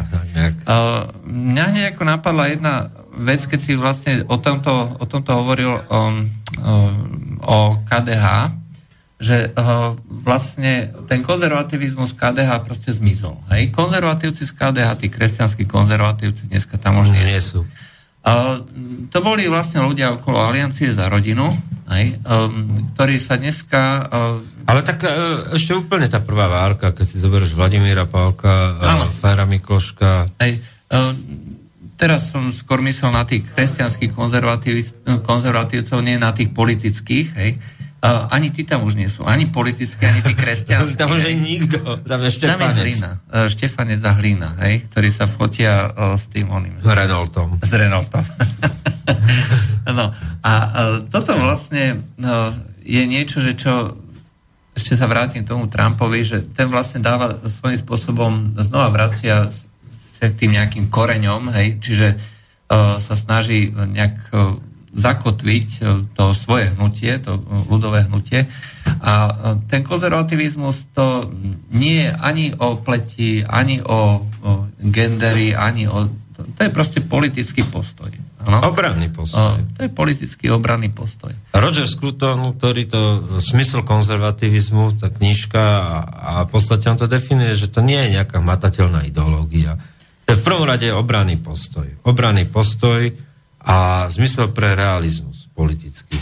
Hlboký zmysel pre realizmus. To znamená, že ak, ak je realita nejaká, tak v prvom rade sa pýtaš, čo to znamená pre teba ako človeka, čo to znamená pre teba ako, ako člena nejakého spoločenstva a ako sa môžeš brániť voči javom, ktoré evidentne majú negatívny dopad na teba. Alebo e, vyvolávajú hrozbu, ktoré sa musíš brániť. Hej? A z toho vzniká ten obranný postoj. Keď keď niekto tvrdí, že, že imigrácia je dobrá a že premieša, a že teda sa budú integrovať. A realita je taká, že vo väčšine sa to nedá. Proste nezvládame to a multikulturalizmus zlyhal ako taký. Tak obranný postoj je čo? Minimal, minimalizovať škody. Obranný postoj je to teda e, brániť brániť e, svojich najbližších e, pred tým, aby sa to spoločnosť násilne nejak menila, lebo čím viac ten zmysel pre realizmus zase politicky. Čím viac sa bude tlačiť na to, vychovávajme, vzdelávajme tých ľudí v zmysle tom, že teda musia mať iný politický názor, na čo funguje Európska únia. Keď dopadne jedno referendum zle, tak vyvoláme ďalšie a dovtedy, dovtedy, pokiaľ nebude po našom. No, tak ale e, opačný efekt to vyvolá spoločnosti. Tým viac sa tá spoločnosť odsudzí, ešte viac, ešte viac od, od politických elít vzniká spoločnosti napätie. No a obranný postoj konzervatívce, nerobme to Ne, nechoďme touto cestou. Hej? A naopak vlastne uh, robíme veci, ktoré sú um, povedzme prirodzené. Hej. Máme nejaké funkcie uh, spoločnosti, funkcie štátu, ktoré treba zachovať, posilniť a nie uh, ich, um, ako dneska bolo pri tej tlačovke toho generála, čo je za S na ministerstve obrany, že rozkaz je nad zákon. Žasne niektorými výrokmi. Ale je to svojím spôsobom aj, uh, aj uh, politika Európskej únie alebo vôbec všetkých tých um, našich potentátov, aj, ktorí ignorujú realitu a jednoducho idú po tej svojej línii, tej ideológii a uh, tu sa... To sú otroci alibizmu. Ja som to v jednom videu hovoril, otroci alibizmu nemajú politický názor. Otroci alibizmu sú tu na to, aby slúžili a keď sa všetko zlyhá, a, a je vidieť, že nejaký e, prichádzajúci z periférie politický názor výťazí a dostáva sa do centra diania politického a získava na sile, no tak otroci alibizmu v prvom rade začnú udávať seba navzájom, že oni to tak nemysleli, to udávači, donášať na druhých, no až nakoniec sú na strane morálnych výťazov. Lebo a, a otroci politického alibizmu musia vždy prežiť To je ich alfa omega. No. No, a... a ani o ideológiu nejde, ani o nejaké názory u nich. U nich je otázka prežitia, renty. To je celé. Čiže politickí rentieri. Politickí rentieri. Ja to volám čierni pasažieri demokracie. Mm, tých je bohužiaľ dneska väčšina a, a je to aj um, veľká časť tých mimovládnych organizácií, ktorá sa zaoberá práve uh, týmto. Byť konjunkturálna svinia je hold slovenský politický postoj niekedy. Čo boli kedysi uh, za prvej republiky Hlinkovci, alebo proste niekto iný, aj nejakí agrárnici, potom v tom Národnom fronte, teda v tom fronte uh, stránej, tak boli Hlinkovci, potom neskôr ako... A my si radi prifarbujeme históriu, vieš, a, to, a zase je to otázka historickej pamäte. Radi si to prifarbujeme a hovoríme radi o tom, aké, aké, aký sme boli proste, že tu bola, napríklad, len prí, príklad poviem, čítal niekedy niekto letrichové prejavy voči maďarskej menšine? No ja som ich nečítal, takže... To je ako, že slota na tankoch je čajíček proti tomu. príklad hovorím, vieš, že, že keď si to rozoberieme, rozoberieme do, do detailov, tak vždy nájdeme, že tá realita bola úplne iná. Hej? No, ale e, čo sa týka e, toho vzťahu, že konzervativizmus... E, a LGBT, LGBT komunita? No, nemá to nič spoločné. Pretože sexualita je jedna vec, hej? Politický postoj druhá. Ale um, tu sa vlastne podarilo celej tej našej uh, kamarile uh, vlastne vytvoriť taký názor, že pokiaľ je niekto nejak orientovaný, sexuálne orientovaný, musí mať takýto politický názor. No a, a to je najhoršie na tom to, že vôbec proste, že už len odchýlenie sa od danej nejakej schémy, že toto je, ja neviem, uh, gay, ktorý je, má svoj identitu vysporiadok, tak nemôže byť takýto a musí byť presne takýto a súhlasiť iba s týmto názorom. To znamená, že keď nejaký gay povie, že nesúhlasí s registrovanými partnerstvami, tak automaticky homofób. Vieš, že tie linkované skratky sa proste tu vytvorili. A pritom sú to triviálne veci. Stačí tri veci urobiť. Teda, zmeniť zákon o dedení a urobiť prioritu, teda tú závetnú slobodu naozaj skutočnou. To znamená, že ty rozhoduješ o svojom majetku, E, a, a rozhoduješ o tom, kto sú dediči. Jediný problém je e, ochrániť e, tých maloletých dedičov proste a blízke zverené osoby maloleté, ktoré sú a môžu dediť, že tam tie práva ochrániť. Hej. Ale princíp je jednoduchý, že teda závetná sloboda a priorita z dedenia, uh, dedenia z testamentu oproti dedenia zo zákona a až keď není testament, dedí sa zo zákona. Hej. Druhá vec, zdravotné poistenie to znamená, ty držiteľ zdravotného poistenia rozhoduješ o tom, kto môže nahliadať do tvojej zdravotnej dokumentácie. Jednoduchá novela o zdravotnej dokumentácii a starostlivosti.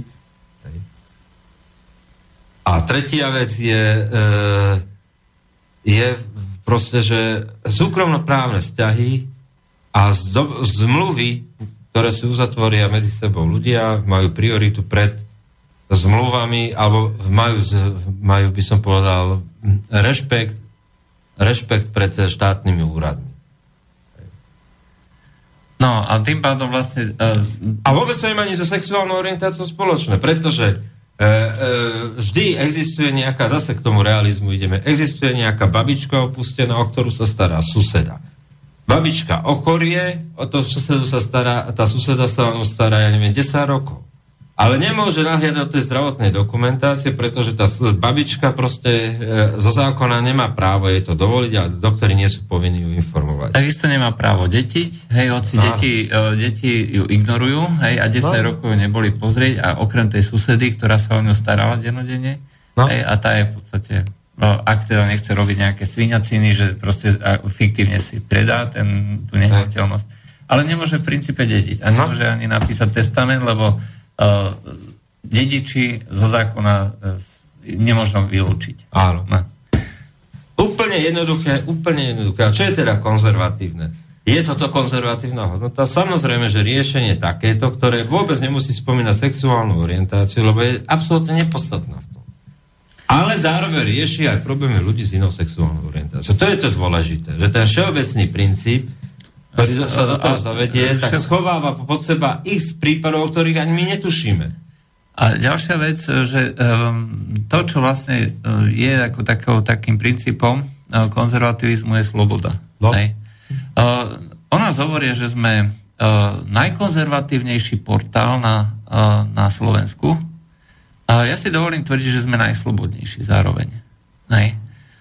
Uh, pretože no, preberáme témy, hej, ktoré sú tabuizované, zahmlievané a otvárame, uh, otvárame rôzne myšlienky, ktoré nie sú celkom bežné v tomto našom priestore. A práve kvôli tomu sme homofóbni, xenofóbni, rasistickí. A sú to len skratky nálepky, prázdne skratky nálepky, ktoré nič nehovoria. No a e, sranda je, že vlastne e, celou touto e, schematickou politikou tam vlastne nejde ani o geo, nejde ani o lesby, nejde vlastne o žiadne menšiny. Ide o moc. No? O nič iné. A to znamená, že toto sú páky, toto sú nejaké palice, ktorými sa snažia tie rôzne záujmové skupiny získať jednak peniaze, že to je prvorady záujem, keď si človek pozrie tie rozpočty jednotlivých projektov, aj teraz, čo sme hovorili, tých 4, pomaly 5 milió- mi- miliónov eur, čo pôjdu na migrantov, väčšina z toho sú platy. Nič iné, len platy. To budú kráľovské platy, aj proste niekoľko tisíc eurové, pretože predsa len ako púšťať muzikoterapiu migrantov, aj to chce ako zodpovedajúce vzdelanie a ten človek chce mať to zaplatené a nejakých o, tisíc eur, akože to jednoducho za ten bakšiš tam nepôjde robiť. no. A, a takýmto spôsobom o, to proste funguje a zároveň získavajú moc. Hej. Na to, aby uh, mohli vlastne robiť, ako keď sa bavíme o týchto gejoch a lesbách, aj tak uh, pokiaľ to nebude uh, politizované, pokiaľ to nebude politiku, tak nikto by ich nepočúval. Hej? Nemohli by presadzovať, nemohli by dokonca ani otvárať nové, treba na vysokých školách, nové odbory, ktorými sa týto bude zaoberať, tie rôzne gender studies a uh, ja neviem, Ale sú to pseudo odbory, vieš? No, to sú to ako, pseudo- tako, ako keď A- sa hovorilo, že buržoázny pavieda. Ja viem len, že toto je niečo, čo vytvára uh, taký začarovaný cyklus. Hej. Už sa to podarilo z toho spraviť politiku. Hej. Čiže sexualita už nie je vec súkromná. Hej. Ale už, verejná, no. už je verejná. Aj ty sa musíš tej orientácii priznávať a keď sa priznáš, tak musíš mať aj politický názor a na základe toho politického názoru sa potom robí politika vo všetkých možných uh, a nemožných sférach spoločnosti. Hej. Už to zasahuje do rôznych financií, do školstva, už to zasahuje uh, treba do nejakej kultúry, aj pridelujú sa rôzne granty a už sa dosadzujú potom aj ľudia. Človek, ktorý má taký, tak, takýto fiktívny odbor, uh, je absolútne nepoužiteľný pre život. Môže robiť akurát dokladača v Tesku. To je všetko. Viacej nemôže. No. A potom môže robiť tie gender studies nejaký mimovládnej organizácii. Časom po nejakých desiatich rokoch uh, ho to prestane baviť, tak ide robiť nejakého, ja neviem, na ministerstvo kultúry alebo, ministerstvo sociálnych vecí. sociálnych vecí. A tam vlastne uh, vytvára spojku medzi tieto správne orientované mimovládne organizácie a podporuje rast a vzdelávanie týmto smerom, pridelovanie peňazí. A mm, toto je niečo, čo vlastne chcú vytvoriť e, podľa môjho názoru aj ľudia, ktorí sa starajú o tieto mimovládky. My nemáme tu na migrantov. Tým pádom nemáme priemysel okolo migrantov. E, Právnici nezarábajú. Nezarábajú sociálky. Hej. Nezarábajú mimovládne organizácie. To je proste katastrofa. Hej. Všade vo svete zarábajú ľudia, ktorí sa o, to, o toto starajú, e, ťažké miliardy, ale na Slovensku nie. No tak si musíme doviesť. Musíme si ich do, a vytvoriť hlavne, vytvoriť hlavne podhubie a celú infraštruktúru. Lebo keď už tu na toto všetko bude, keď už teda dojdu do prostredia, kde sa o nich budú starať, kde teda dostanú všetko možné, hej, keď už bude treba znivelizovaná e, starostlivosť alebo sociálne prídavky a všetky tieto veci e, v rámci celej Európy rovnako, a už teda uh, bude taký pretlak v Nemecku, že proste si povedia aj tí migranti, no tak ro- bude mať radšej kľud, hej, skoro za tie isté prachy, hej, aj niekde na blbom Slovensku. Však tam sú tak sprostí, že budem, budú sa mi vlastne uh, koriť aj tam. Prečo nie? Ale v prvom rade treba vytvoriť základňu. A toto je niečo, čo sa momentálne deje. Hej. A rovnako je to aj z LGBT, hej, či to na ten pre, proces prebiehal. Hej. No však to je veľký priemysel. To je veľký priemysel. Od doby, keď, eh, keď Marian Vojtek s Ivanom Požgom nebohý financovali z vlastných prostriedkov, pretože mali produkčnú firmu a robili muzikál mnížky a, a celé to bolo súkromne financované. A to hovorím o roku 90, od roku 92 do roku 99, respektíve 2000 keď si sa písal prvý grant na holandské veľvyslanectvo a vznikol e, časopis Aspekt, ktorý bol prvý financovaný z prvého grantu vôbec pre LGBTI komunitu. Dovtedy to všetko bolo na súkromnej báze financované a dobrovoľných príspevkoch a nikto nechcel do toho dať peniaze, pretože to nebola téma. Hej. Tak e, e, ten zlom nastal tam. A samozrejme, že sa to prelamovalo v roku 2001 iniciatíva Inakos bola v podstate súbor pár organizácií a jednotlivcov, ktorí nešli bojovať za registrované partnerstvo, alebo čo to, chartu som písal ja, takže to viem presne, čo tam bolo. Je to libertariánska charta, kde, kde sa hovorí, že chceme byť rovnocenní, kde sa hovorí o tom, že proste vstupovať do, do rokovaní proste s kýmkoľvek a, a vôbec sa tam nespomínajú nejaké požiadavky bolo to také sebavedomé prehlásenie, že tu sme. A, a sa to lámalo. No tak dobre, no v roku 2010 ešte aj taký Ferkošebe, pán Osusky a ďalší, on, Ondrejko dostal, podpisovali e, výzvu veľvyslanectvám, nech sa nevmešujú do, do záujmov Slovenskej republiky tým, že podporujú gay pride, vieš? Yeah. No. No a títo politickí rentieri, dneska už je to téma, hej, tak dneska... Tak dneska sú na jednej lodi. A to, to sú presne tí, tí ktorí, ktorí e, pre mňa sú tí, toto sú pre mňa lúzery. Vieš, ešte e, jeden z najväčších homofóbov na Slovensku, Ferošebe, proste, ktorý je tým legendárny a povestný, tak eh, ešte demokratickej strane tým povestný, tak odtiaľ až po... Keď sme prišli s Janom Langošom, že vzniká iniciatíva Inakos a, a a v čase, keď, sa prija, keď bola kampán za prístup verejným informáciám zákonu, tak Janoš Langoš čestne povedal, že on nie je tak vnútorne konštitovaný ako presvedčený katolík, aby takéto niečo podporil. A mňa osobne odhováral ako člena DS, keby som sa v tom neangažoval. Čo som si vážil, že to verejne povedal, tak akože mne povedal, že takýto názor má. No ale tak boli nastavení všetci, vieš. Hej. Tej ds kde Jozef Mečiar, ktorý ti tam Uh, uh, vypisuje na tom uh, Facebooku konzervatív, bol člen republikovej rady DS. Hej. Máme ďalší telefon. Áno, počujeme sa. Dob- dobrý večer, prajem. Dobrý večer. mesto. Ja sa chcem len spýtať páni, môžete nám vysvetliť tak ako ľuďom technológiu Overtonového okna? Hm, ďakujeme Lebo za zavolanie teraz sa s ňou hrá vlastne. Vlastne teraz presne celý tento systém a celá táto agenda je presne pod ňou. Takže bolo by dobre, keby ste ľuďom vysvetlili, o čo ide. Dobre, ďakujem, ďakujem za zavolanie. Tak... Ale to chcem dopovedať, vieš, že to má pokračovanie. Každý, život, každý má v živote svoje osobné zápasy.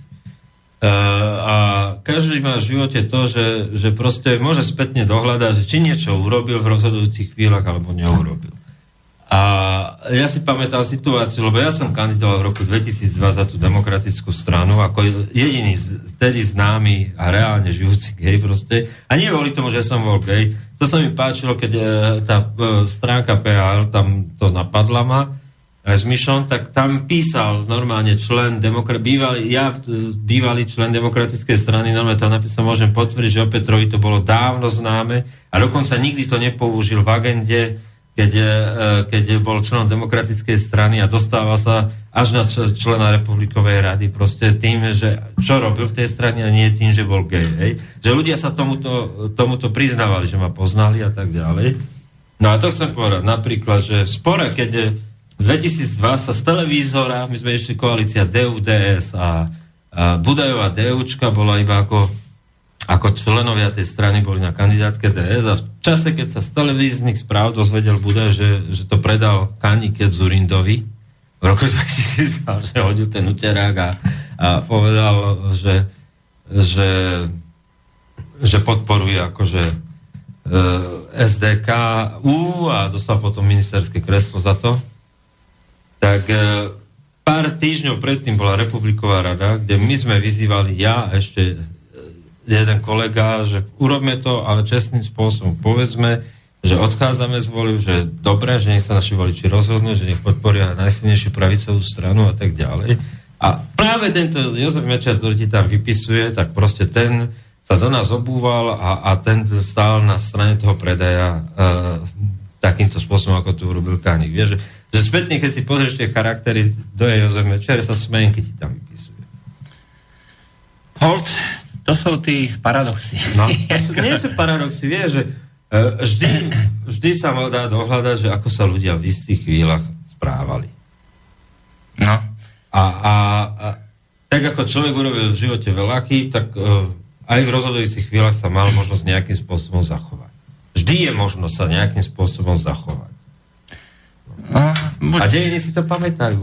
Ono, vieš, to mi hodne pripomína ako to Churchill heslo, keď sa Chamberlain vrátil akože s tou dohodou o, o Britsko, to nebola ako Mnichovská dohoda, ale dohoda o, o spolupráci medzi o, Nemeckom a medzi Britániou. Aj, že mohli ste si vybrať medzi, uh, počkaj, čo to bolo? Uh, medzi hrdosťou a vojnou a že medzi ponížením a vojnou vybrali ste si poníženie, budete mať vojnu, niečo v tom zmysle, nepamätám si to presne. Uh, ale je to zhruba tak, hej. Človek, ktorý sa zachová správne a morálne, v danom okamžiku to nemusí byť nijak prospešné a výnosné. Áno. Počkáme si. Počkáme, presne tak. Trpezlivosť je najlepší, najlepší liek na všetky. V danom momente, keď človek cíti nespravodlivosti a tak, tak proste to si človek počká. No. No. Došli nám nejaké otázky? Poďme sa na to pozrieť. Zdravím do štúdia, gratulujem slovenskému Benánovi a Peťovi Králikovi, ide vám to super, ale sú tu otázky k Číne. Čo sa stane s Čínou, keď prí, prídu odbytište, nevznikne Číne revolúcia v dôsledku nadchádzajúcej stagnácie? Po druhé, svet stál na nohách vďaka chrbtoch čínskych robotníkov, všetko nosíme, všetko spotrebiče a tak ďalej. E, táto špirála musí niekde zákonite skončiť. S pozdravom, Kristian z Londýna. Je to, je to otázne. Čína si uvedomuje toto riziko, snaží sa vytvoriť vnútorný trh, tak aby vlastne sa stala ekonomikou, ktorá e, bude ťahaná v prvom rade tou vnútornou spotrebou, tak ako Spojené štáty americké. Čiže e, služby, infraštruktúra. A, darí sa im to, hej. To znamená, že tá, e, majú tam obrovské štruktúrálne problémy, ale zároveň sa im e, prudko rozvíja práve tá stredná vrstva, ktorá celé 10 ročia v Amerike bola tým motorom toho hospodárskeho zázraku. Či už prešli vlastne tým kritickým bodom, že kedy už dokážu vlastne byť sebestační aj po strate odbytíšť, to momentálne neviem. Osobne si myslím, že už nie sú až tak ďaleko, ak tam už nie sú. Hej. No. Potom je tu otázka o, o tom, že Kiska si zavolal Gašpara na Koberček. No, môj názor je negatívny hej, v tomto uh, smere. Čiže do, uh, ja no, si myslím, že ten Gašpar ako policajný predstaviteľ to nemal povedať. Hej. Pretože uh, predstaviteľe mocenských zložiek v demokratickej spoločnosti, kde armáda a policia má monopol na násilie, nesmú vstupovať do politiky. To, že sa to deje, hej, a proste sú oponenti, ktorí tvrdia, že v Amerike a kdekoľvek inde, že proste sa to uh, takýmto spôsobom vstupujú jednotliví vojenskí a policajní predstavitelia. Uh, to ešte neznamená, že s tým budem súhlasiť. To nie je správny postoj. Polícia a armáda majú zachovať neutralitu a byť vlastne uh, servisom, uh, servisom demokracie. Hej? V určitej zložke uh, v tom chode spoločnosti. Hej? Čiže majú chrániť uh, hranice, postihovať nejakých zločincov, uh, bojovať pri napadnutí a tak ďalej, ale vždy majú počúvať rozkazy demokraticky zvolených predstaviteľov. Vojakov si predsa nevolíme. To je presne ten po, princíp ako s mimovládkami. Hej, sú to kariérni E, nejakí zamestnanci, ktorí majú na nešťastie ešte monopol na to násilie, čiže majú prístup k zbraniam a majú možnosť e, efektívne zasiahnuť, e, keby chceli teda zvrhnúť demokraticky zvolenú vládu, ale nevolíme ich. My si volíme uh, predstaviteľ, čiže v demokracii jednoducho nie je priateľné, aby policajný predstaviteľ vyjadroval politické názory, ktoré sú diametrálne odlišné, treba voči niečomu inému. Uh, väčšina našich poslucháčov zrejme uh, nesúhlasí uh, s prezidentom a naopak súhlasí s Gašparom. Ale teraz si predstavte opačnú situáciu. Čo keby ten Gašpar rovnakým spôsobom vypisoval nejaké takéto výzvy, blogy alebo nejaké statusy na Facebooku, chcem tu na migrantov. Ja osobne som za to, aby tu na boli migranti. Tiež by ste boli takýto nahnevaní, že niekto kritizuje tohto oného? No áno, on je, on je um, Lubo Galko mu to hovorí vždy, keď uh, mám tú informáciu z toho výboru ich, že vždy, keď tam príde Gašpar, tak uh, on hovorí, to je v poriadku, že ste tu, vy nie ste pre mňa politický partner, pre mňa je partner váš pán minister, vy ste len úradník. A vás vymeníme rýchlo, to máme vyriešené. Ale mám pravdu v tomto zmysle, že, že naozaj, že ten Gašpar je len policajný úradník. Je úradník, e, ktorého ho menuje nejaká politická moc, tá, ktorá má v danom momente tú väčšinu. On nemá čo vstupovať do politických bojov. No, presne. A mať, môže mať privátny názor politický, tomu to každý neberie, občan, to kaž- aj polici- každý bojak, každý polici- policajt, to je Ale proste on nemá čo reprezentovať politický názor nejaký. Na vonok. Z titulu svojej funkcie. Toto bohužiaľ ako um, veľa našich poslucháčov aj čitateľov nechápe. No. Hej? A hrozne sú nahnevaní. Hej? A hrozne súhlasia s tým Gašparom. A neuvedomujú si súvislosti. No. Dobre, ďalej, je tam ešte niečo? Uh, čo tam je ešte? Nevidím tu nič také už. To nie sú otázky na nás, sa pýta diváčka, že či sa ne, neuvažuje o, o jednotlivej podpore samostatných relácií, to je asi otázka do Banskej Bystrice.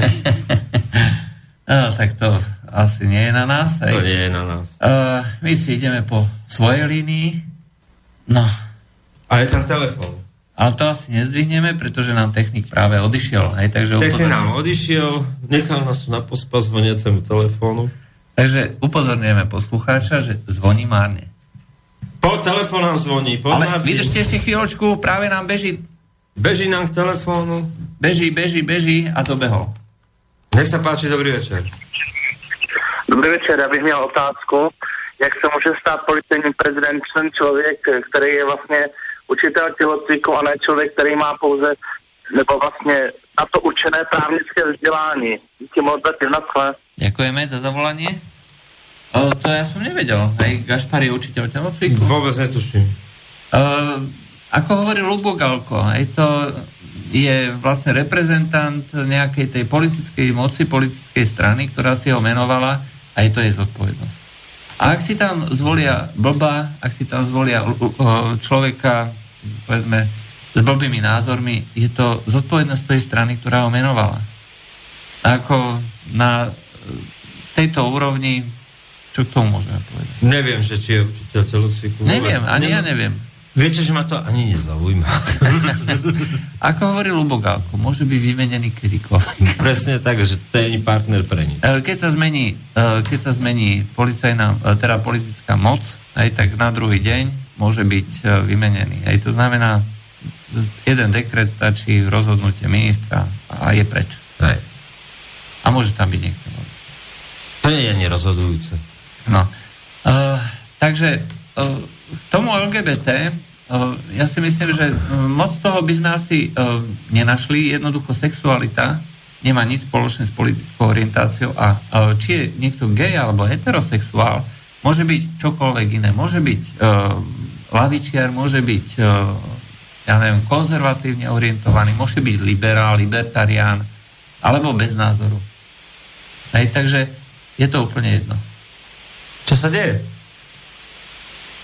Aha, overtonové okná ešte. Overtované okno, ale to sme veľakrát vysvetľovali a v tomto momente No, ja neviem, no overtonové okná fungujú asi tak, že sa proste posúva nejaká téma, uh, pre, neželaná téma, hej, ktorá v spoločnosti je nepriechodná, tak sa stane priechodnou tým, že sa salámovou metódou postupne uh, dostávajú... Prepoluje jej význam. No, Prepoluje. z- Znam, Dobre, máme zase ďalší telefón, je to nejaké hektické dneska? Áno, Dobrý počujeme? večer. Áno, počujeme sa, dobre vysielač.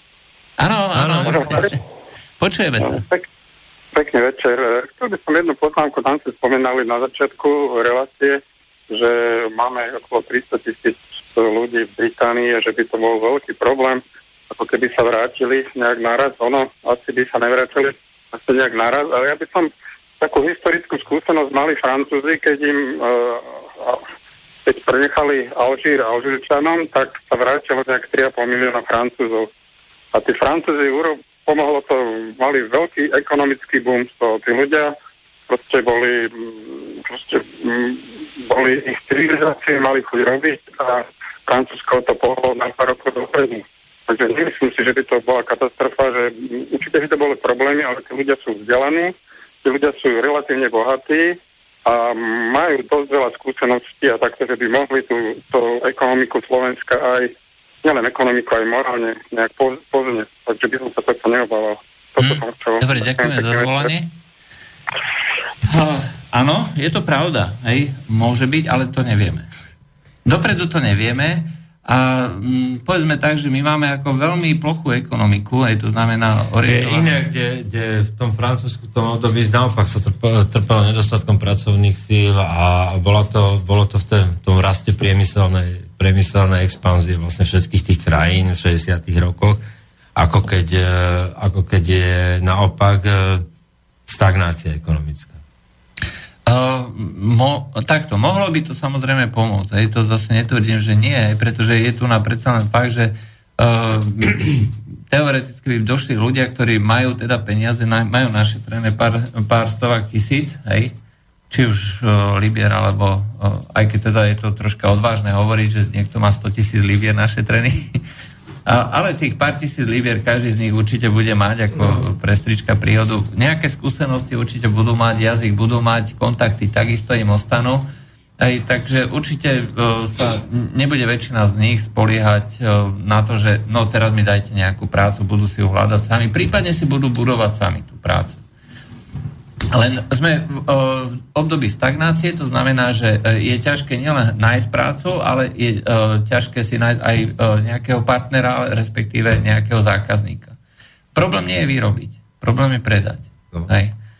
To znamená, že v takomto prostredí, ešte naviac v korupčnom prostredí, ako je na Slovensku, v prostredí, kde je málo peňazí, hej, málo príležitostí, obchodných príležitostí. Obchodné príležitosti sú väčšinou mimo hraníc, hej, pokiaľ sa bavíme o, o tom európskom trhu, tak uh, to chce troška viacej kapitálu, možno aj viacej pokusov a byť trpezlivý, ale tu by sme mali 300 tisíc ľudí hej, a proste je všeobecne známe, že len málo podnikateľov dokáže prežiť, dokáže ten podnik zveladiť. Hej. Je, ja neviem, 50% ľudí, že, ktorí dokážu, ktorí majú talent vyslovene na to podnikanie. Takže hovoriť jednoznačne, že 300 tisíc ľudí by našej ekonomike pomohlo, no nie je to celkom tak. Hej. Je to obrovské množstvo. A potom nie všetci sú tam e, v Anglicku na pozíciách, ktoré by mohli nejak prejudikovať, že na Slovensku sú prínosom. No, dokladač Tesku je to isté, čo doklada, v Anglicku je dokladač eh, aj eh, v Tesku na Slovensku. No. Tam nie je žiaden rozdiel. Len platový. Ale platový a možno jazykový, že sa tam človek naučí. Aj to ešte nesmie robiť v nočnej smene, pretože tam potom akože eh, nenarazí na, okrem Poliakov, nenarazí na Angličana. No, tak ja som tak robil nočné, ale skôr som sa naučil po polsky ako po anglicky. Ja som si to zažil. Ako tak, dá sa tam zarobiť, ale žiadny prínos pre tvoju budúcnosť to nemá. To, hovorím dopredu. No, presne. Uh, ako, uh, či hovorí, že sú to ľudia akože majetkovo zdatní, aj, t- teda majetkovo troška na výške, tak je to... Vieme dobre, že akým spôsobom tam väčšina ľudí odíde a málo sa presadí. A poviem rovno, ľudia, ktorí sa tam presadia aj na iných pozíciách, tak tí neodídu. Hej. Prečo by odchádzali? V 2004 to všetko začalo. No tak áno, je pravda, že veľa Slovákov šikovných dneska pôsobí na tých stredných manažerských pozíciách, ešte by som povedal nižších stredných manažerských pozíciách, kde tam je to rádovo možno nejakých stovkách, za tisícoch a možno nejakých rádov desiatok na vyšších manažerských. Ostatní zostali tam, kde boli. Tam, tam není posun nejaký, naozaj, tí, čo robia v hm a alebo či robia v Tesku, alebo či robia vo nejakom freše e, skladoch, nikam sa nepohli. Nikam sa nepohli. Je pravda, že zarábajú viac, no ale čo je viac? Keď tam prichádzali, v 2004 zarábali 21 libier na hodinu, keď som tam ja prichádzal v roku 2010, tak sme zarábali 7 libier na hodinu. No, a keď a... tam po nás prichádzali, tak zarábali 5,6 libier na hodinu. No, lebo keď robíš cez agentúru, tak ti neostane toho moc. Hej. Potom prišli Bulhári, Rumúni, to boli tzv. týždňové 100 librové joby, čiže sa to za 400 libier dalo pokryť cez uh, job servisy a A dneska, keď to dáš plus minus, tak vlastne tým, že sú tam, e, sú radi, že, že, že nie sú nezamestnaní na Slovensku. Hm. No a týchto 300 tisíc ľudí takto dokladajúcich alebo robiacich aj za uh, smiešné sumy uh, na ich pomery, možno troška viacej než na naše, aj tak uh, by prišlo sem a nemali by žiadnu prácu. No. Bohužiaľ, tak toto je a um, hovoriť, že by nám to prinieslo nejaké, nejaký výrazný efekt, nemyslím si, že je to odvážne tvrdenie. No. Ale dopredu hovoriť nevieme. To je jedna vec, ale to, čo sme hovorili počas relácie, naša povinnosť je iná a to je zabezpečiť, aby tí ľudia proste boli ochránení tam. To je a... naša povinnosť, politická zodpovednosť. Preto treba hovoriť o samostatnom postupe voči Británii v otázke Brexitu. Nespoliehať sa na Európsku úniu. Európska únia v prvom rade si bude riešiť záujmy, veľký, takto, záujmy veľkých krajín. Aj pretože Európska únia je e, dneska uh, zväzkom štátov, kde rozhodujú tie veľké Francúzsko, Nemecko, Taliansko aj, a týmto v podstate končí. A uh, oni si presadia také podmienky, ktoré budú vyhovovať im. Hej? A nebude ich zaujímať nejaký Slovák. Hej? To je proste irrelevantná vec. Ak eh, všetci Slováci na základe rozhodnutia Nemecka, aj dve minúty máme dokonca, uh, ak všetci Slováci uh, v tom Nemecku stratia, teda v Anglicku stratia prácu a Nemecko z toho bude mať profit, tak to podpíšu okamžite. A kedykoľvek to urobia. A, a preto sa nesmieme na to spoliehať a musíme vyjednávať samostatne. A to by taká vlastne naša aj bodka za dnešným vysielaním. Nespoliehame sa na druhý, robíme veci kvôli sebe. Moje meno je Peter Králik, dneska to bol so mnou Jurko Poláček, ako Dobrý vždy. večer. Dobrý večer. Maťo Bava od techniky. Dobrý večer a to dobrú noc. To bol dnešný medzipriestor a dobrú noc. Táto relácia vznikla za podpory dobrovoľných príspevkov našich poslucháčov. I ty sa k ním môžeš pridať. Viac informácií nájdeš na www.slobodnyvysielac.sk Ďakujeme.